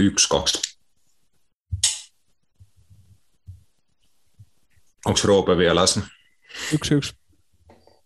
Oi.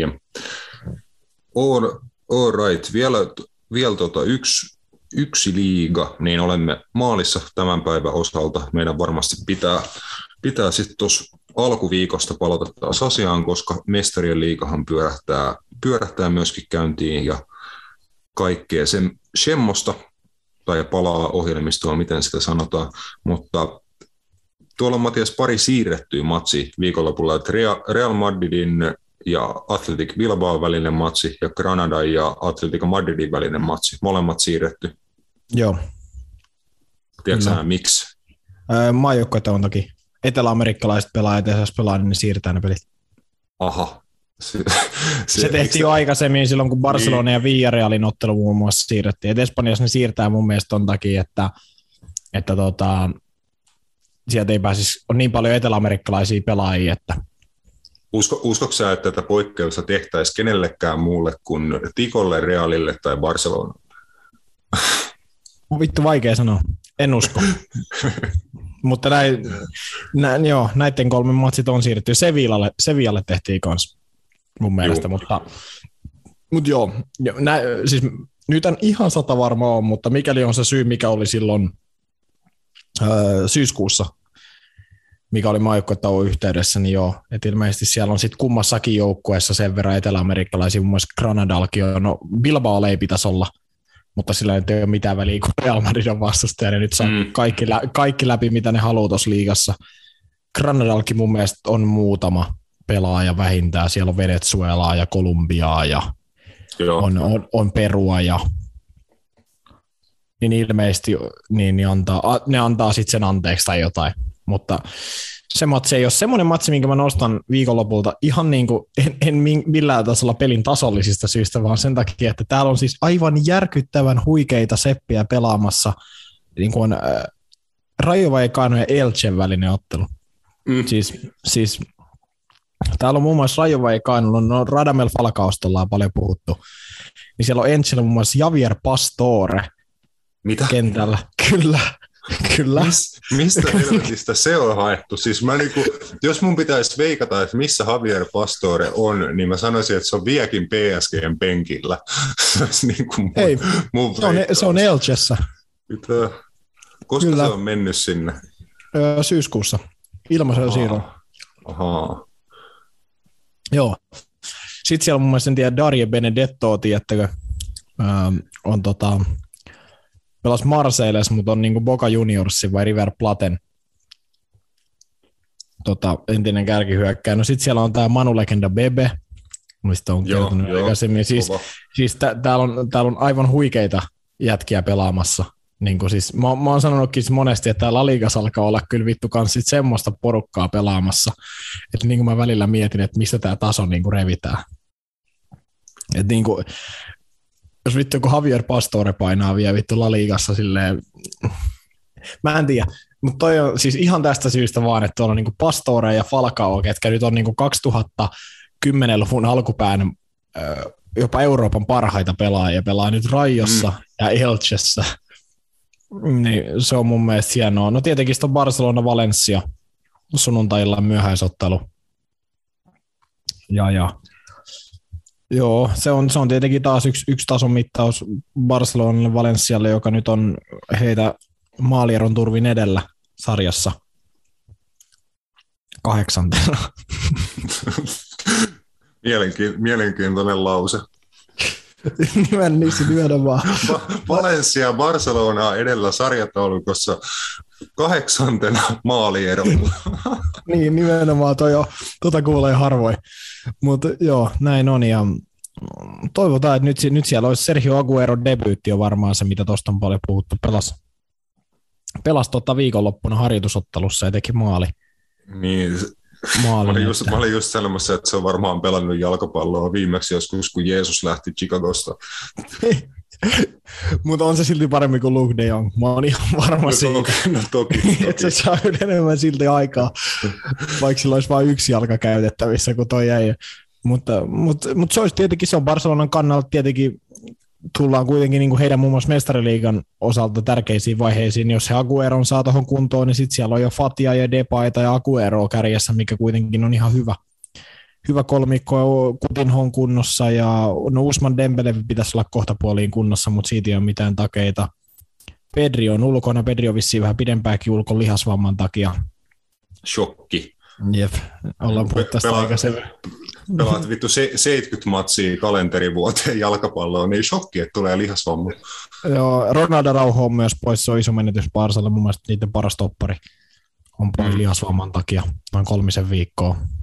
Et siellä on varmaan vittu se vitun pik, ei saisi kiroilla, mä oon näin paljon, mutta Pike Lenglet ja, ja en mä nyt hirveästi anna sille kyllä niin kuin, mitään sen isompi, mutta se on, se on myös semmoinen toinen poiminta, jos Lalikasta vielä haluaisit jotain muuta.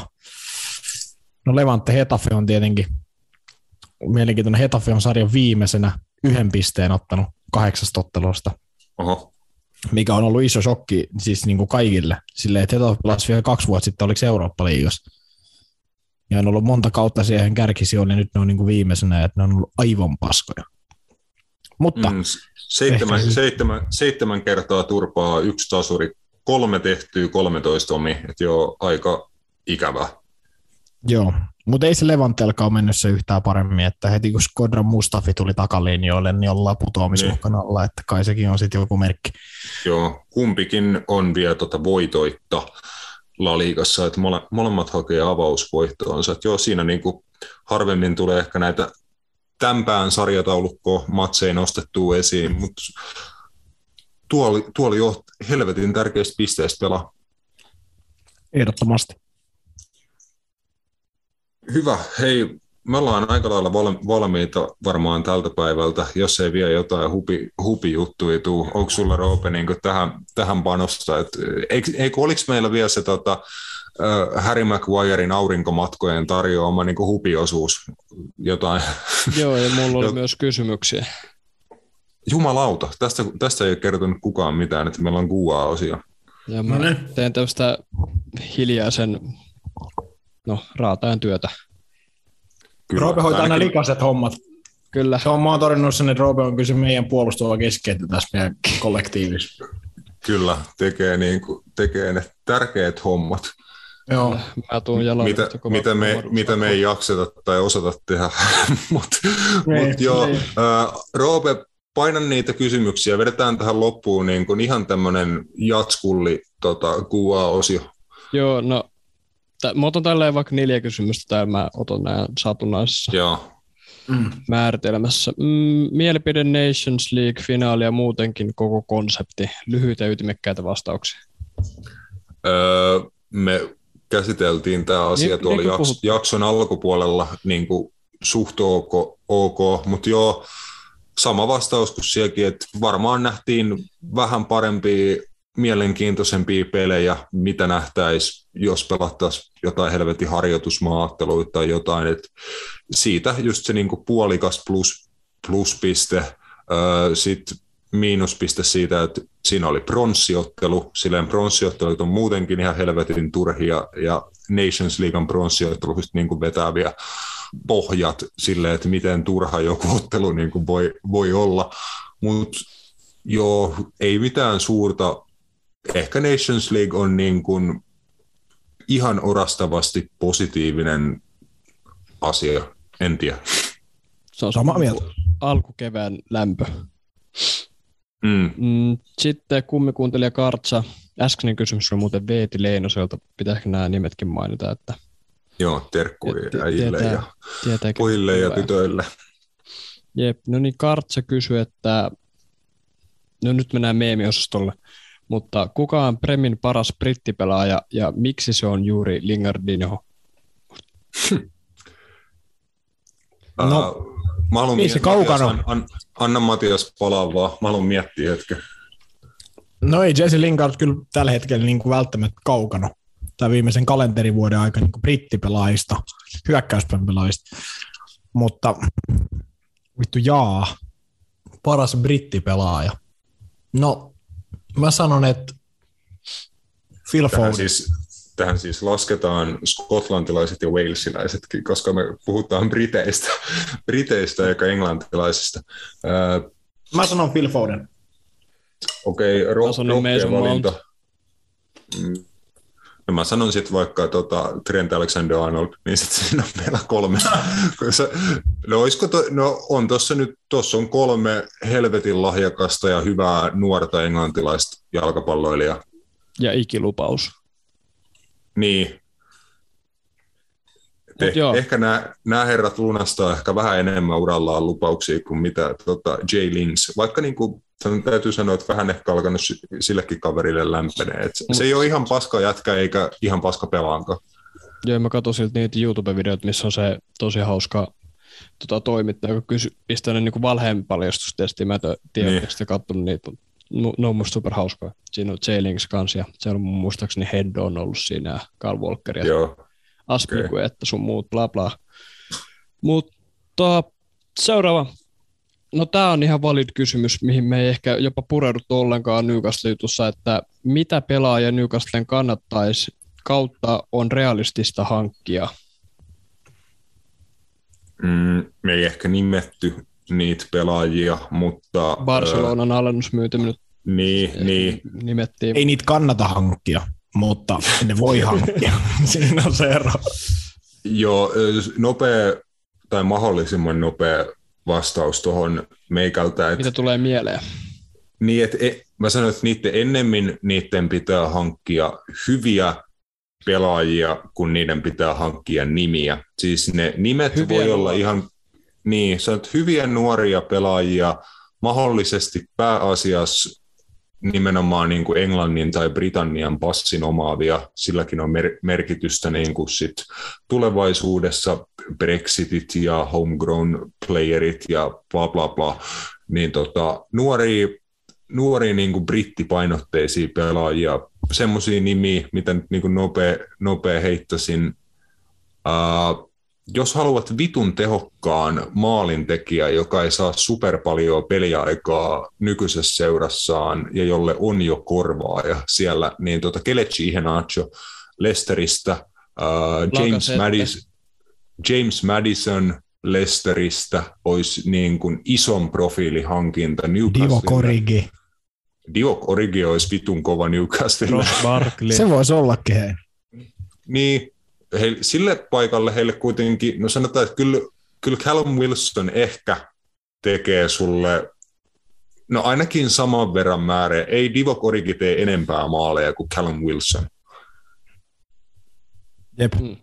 Mut, Mut, niin. Niin. Mut siis Madison, se... iso, Max Aarons Norwichista esim. Jotain niin kuin mä sanon, tämän tyylisiä. Voisiko joku, näistä, voisiko joku näistä toppareista liikkua Akselilta Louis Dunk, James Tarkovski? No Tarkovski tuli myös mieleen muu. Jos he haluaa, jos, kyllä mä luulen, että Burnley myy tota James Tarkovskin, jos Newcastle on valmis maksaa niin kuin sen sanotaan just, että joku 15 miljoonaa puntaa ylihintaa. Että jos James, James Tarkovski olisi niin kuin realistisesti 15 ihan maks 20 miljoonan punnan arvoinen pelaaja, niin joku, jos he jonkun kolme femman nelikymppiä maksaa James Tarkovskista, niin kyllä Burnley myy. Mm. Mitä jos Miten sitten nämä Brightoni? Louis Dunkit, kumppanit. Mm. En tiedä, en tiedä, toi on myös mielenkiintoinen, että he menetti pelaajia kuitenkin niin kuin sillä paikalla. Tuliko heille uusia toppareita? Shane Duffy tuli takaisin. Shane, niin, Shane Duffy tuli takaisin Celticistä, että hänet laitettiin jo niin kuin lainalle, lainalle viime kaudella, mutta nyt löytynyt se paikka takaisin siellä. En tiedä, en, mä jotenkin en usko, että Brighton ehkä haluaa luopua noista pelaajista. Kyllä Louis, Louis Dunk on kyllä helvetin hyvä niin kuin tämmöinen perus, perus englantilainen toppari. Voisi olla ihan niin kuin kovakin pelaaja kyllä New, Newcastlelle, mutta sama juttu mun mielestä kuin Tarkovskilla, että laatuun verrattuna pitää maksaa aika paljon ylihintaa, mutta ehkä se on just se, mitä Newcastlein alkuun pitää tehdä. Jep, mutta viimeinen kysymys. Öö, Joni Salström, äskeinen kysymys oli itse asiassa Akseli Lehtomaa, että vittu mä aina unohan mainittu, mutta Joni Salström kysyy, että Fred vai Xhaka, kumpi olisi parempi FPL-hankinta? mä, mä kyllä vastaan, että vittu ei kumpikaan. No mä sanon sen verran, että kyllä ne FPL on parempia hankintoja kuin oikeassa elämässä. oikeassa elämässä nostaisi kumpaankaan, mutta FPLS voisi jopa ostaa. Ottaisitko FC Kaapinaa kumpaakaan? En mä tiedä. No jos noista pitäisi valita, kun mä ottaisin niin omaa joukkueeseen, niin mä ottaisin silti Granit Chakan, koska silloin on sentään vähän asennetta. Joo, sama. Re, sama. on niin kuin ihan lammas mun silmissä. Joo, mä, niin kuin, mä niin kuin jollain kierrolla tavalla jopa niin kuin tykkään Granit Chakasta, Chakasta pelaajana. Että kyllä mä kanssa valitsisin Chakan. FPL ne on ihan tyhjiä arpoja molemmat, mutta äh, Chaka on Chakalla siis isompi todennäköisyys tehdä maaleja tai maalisyöttöjä kuin Fredillä. Ei kauhean paljon isompi, mutta jonkin verran. Näin niin kuin näkisi.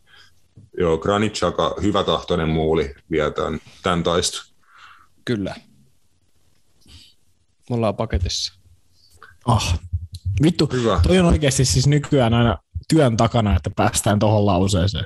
Siis se on oikeasti, siis se vaatii aina vähintään joku viisi Zoom-puhelua, kerran, että jollain hajoaa jotain, plus sitten hitosti ylimääräistä jauhantaa. Siis se on aina ja, hienoa. Ja he kuvittelevat, että me joudun tekemään asioita vielä tämän jälkeen.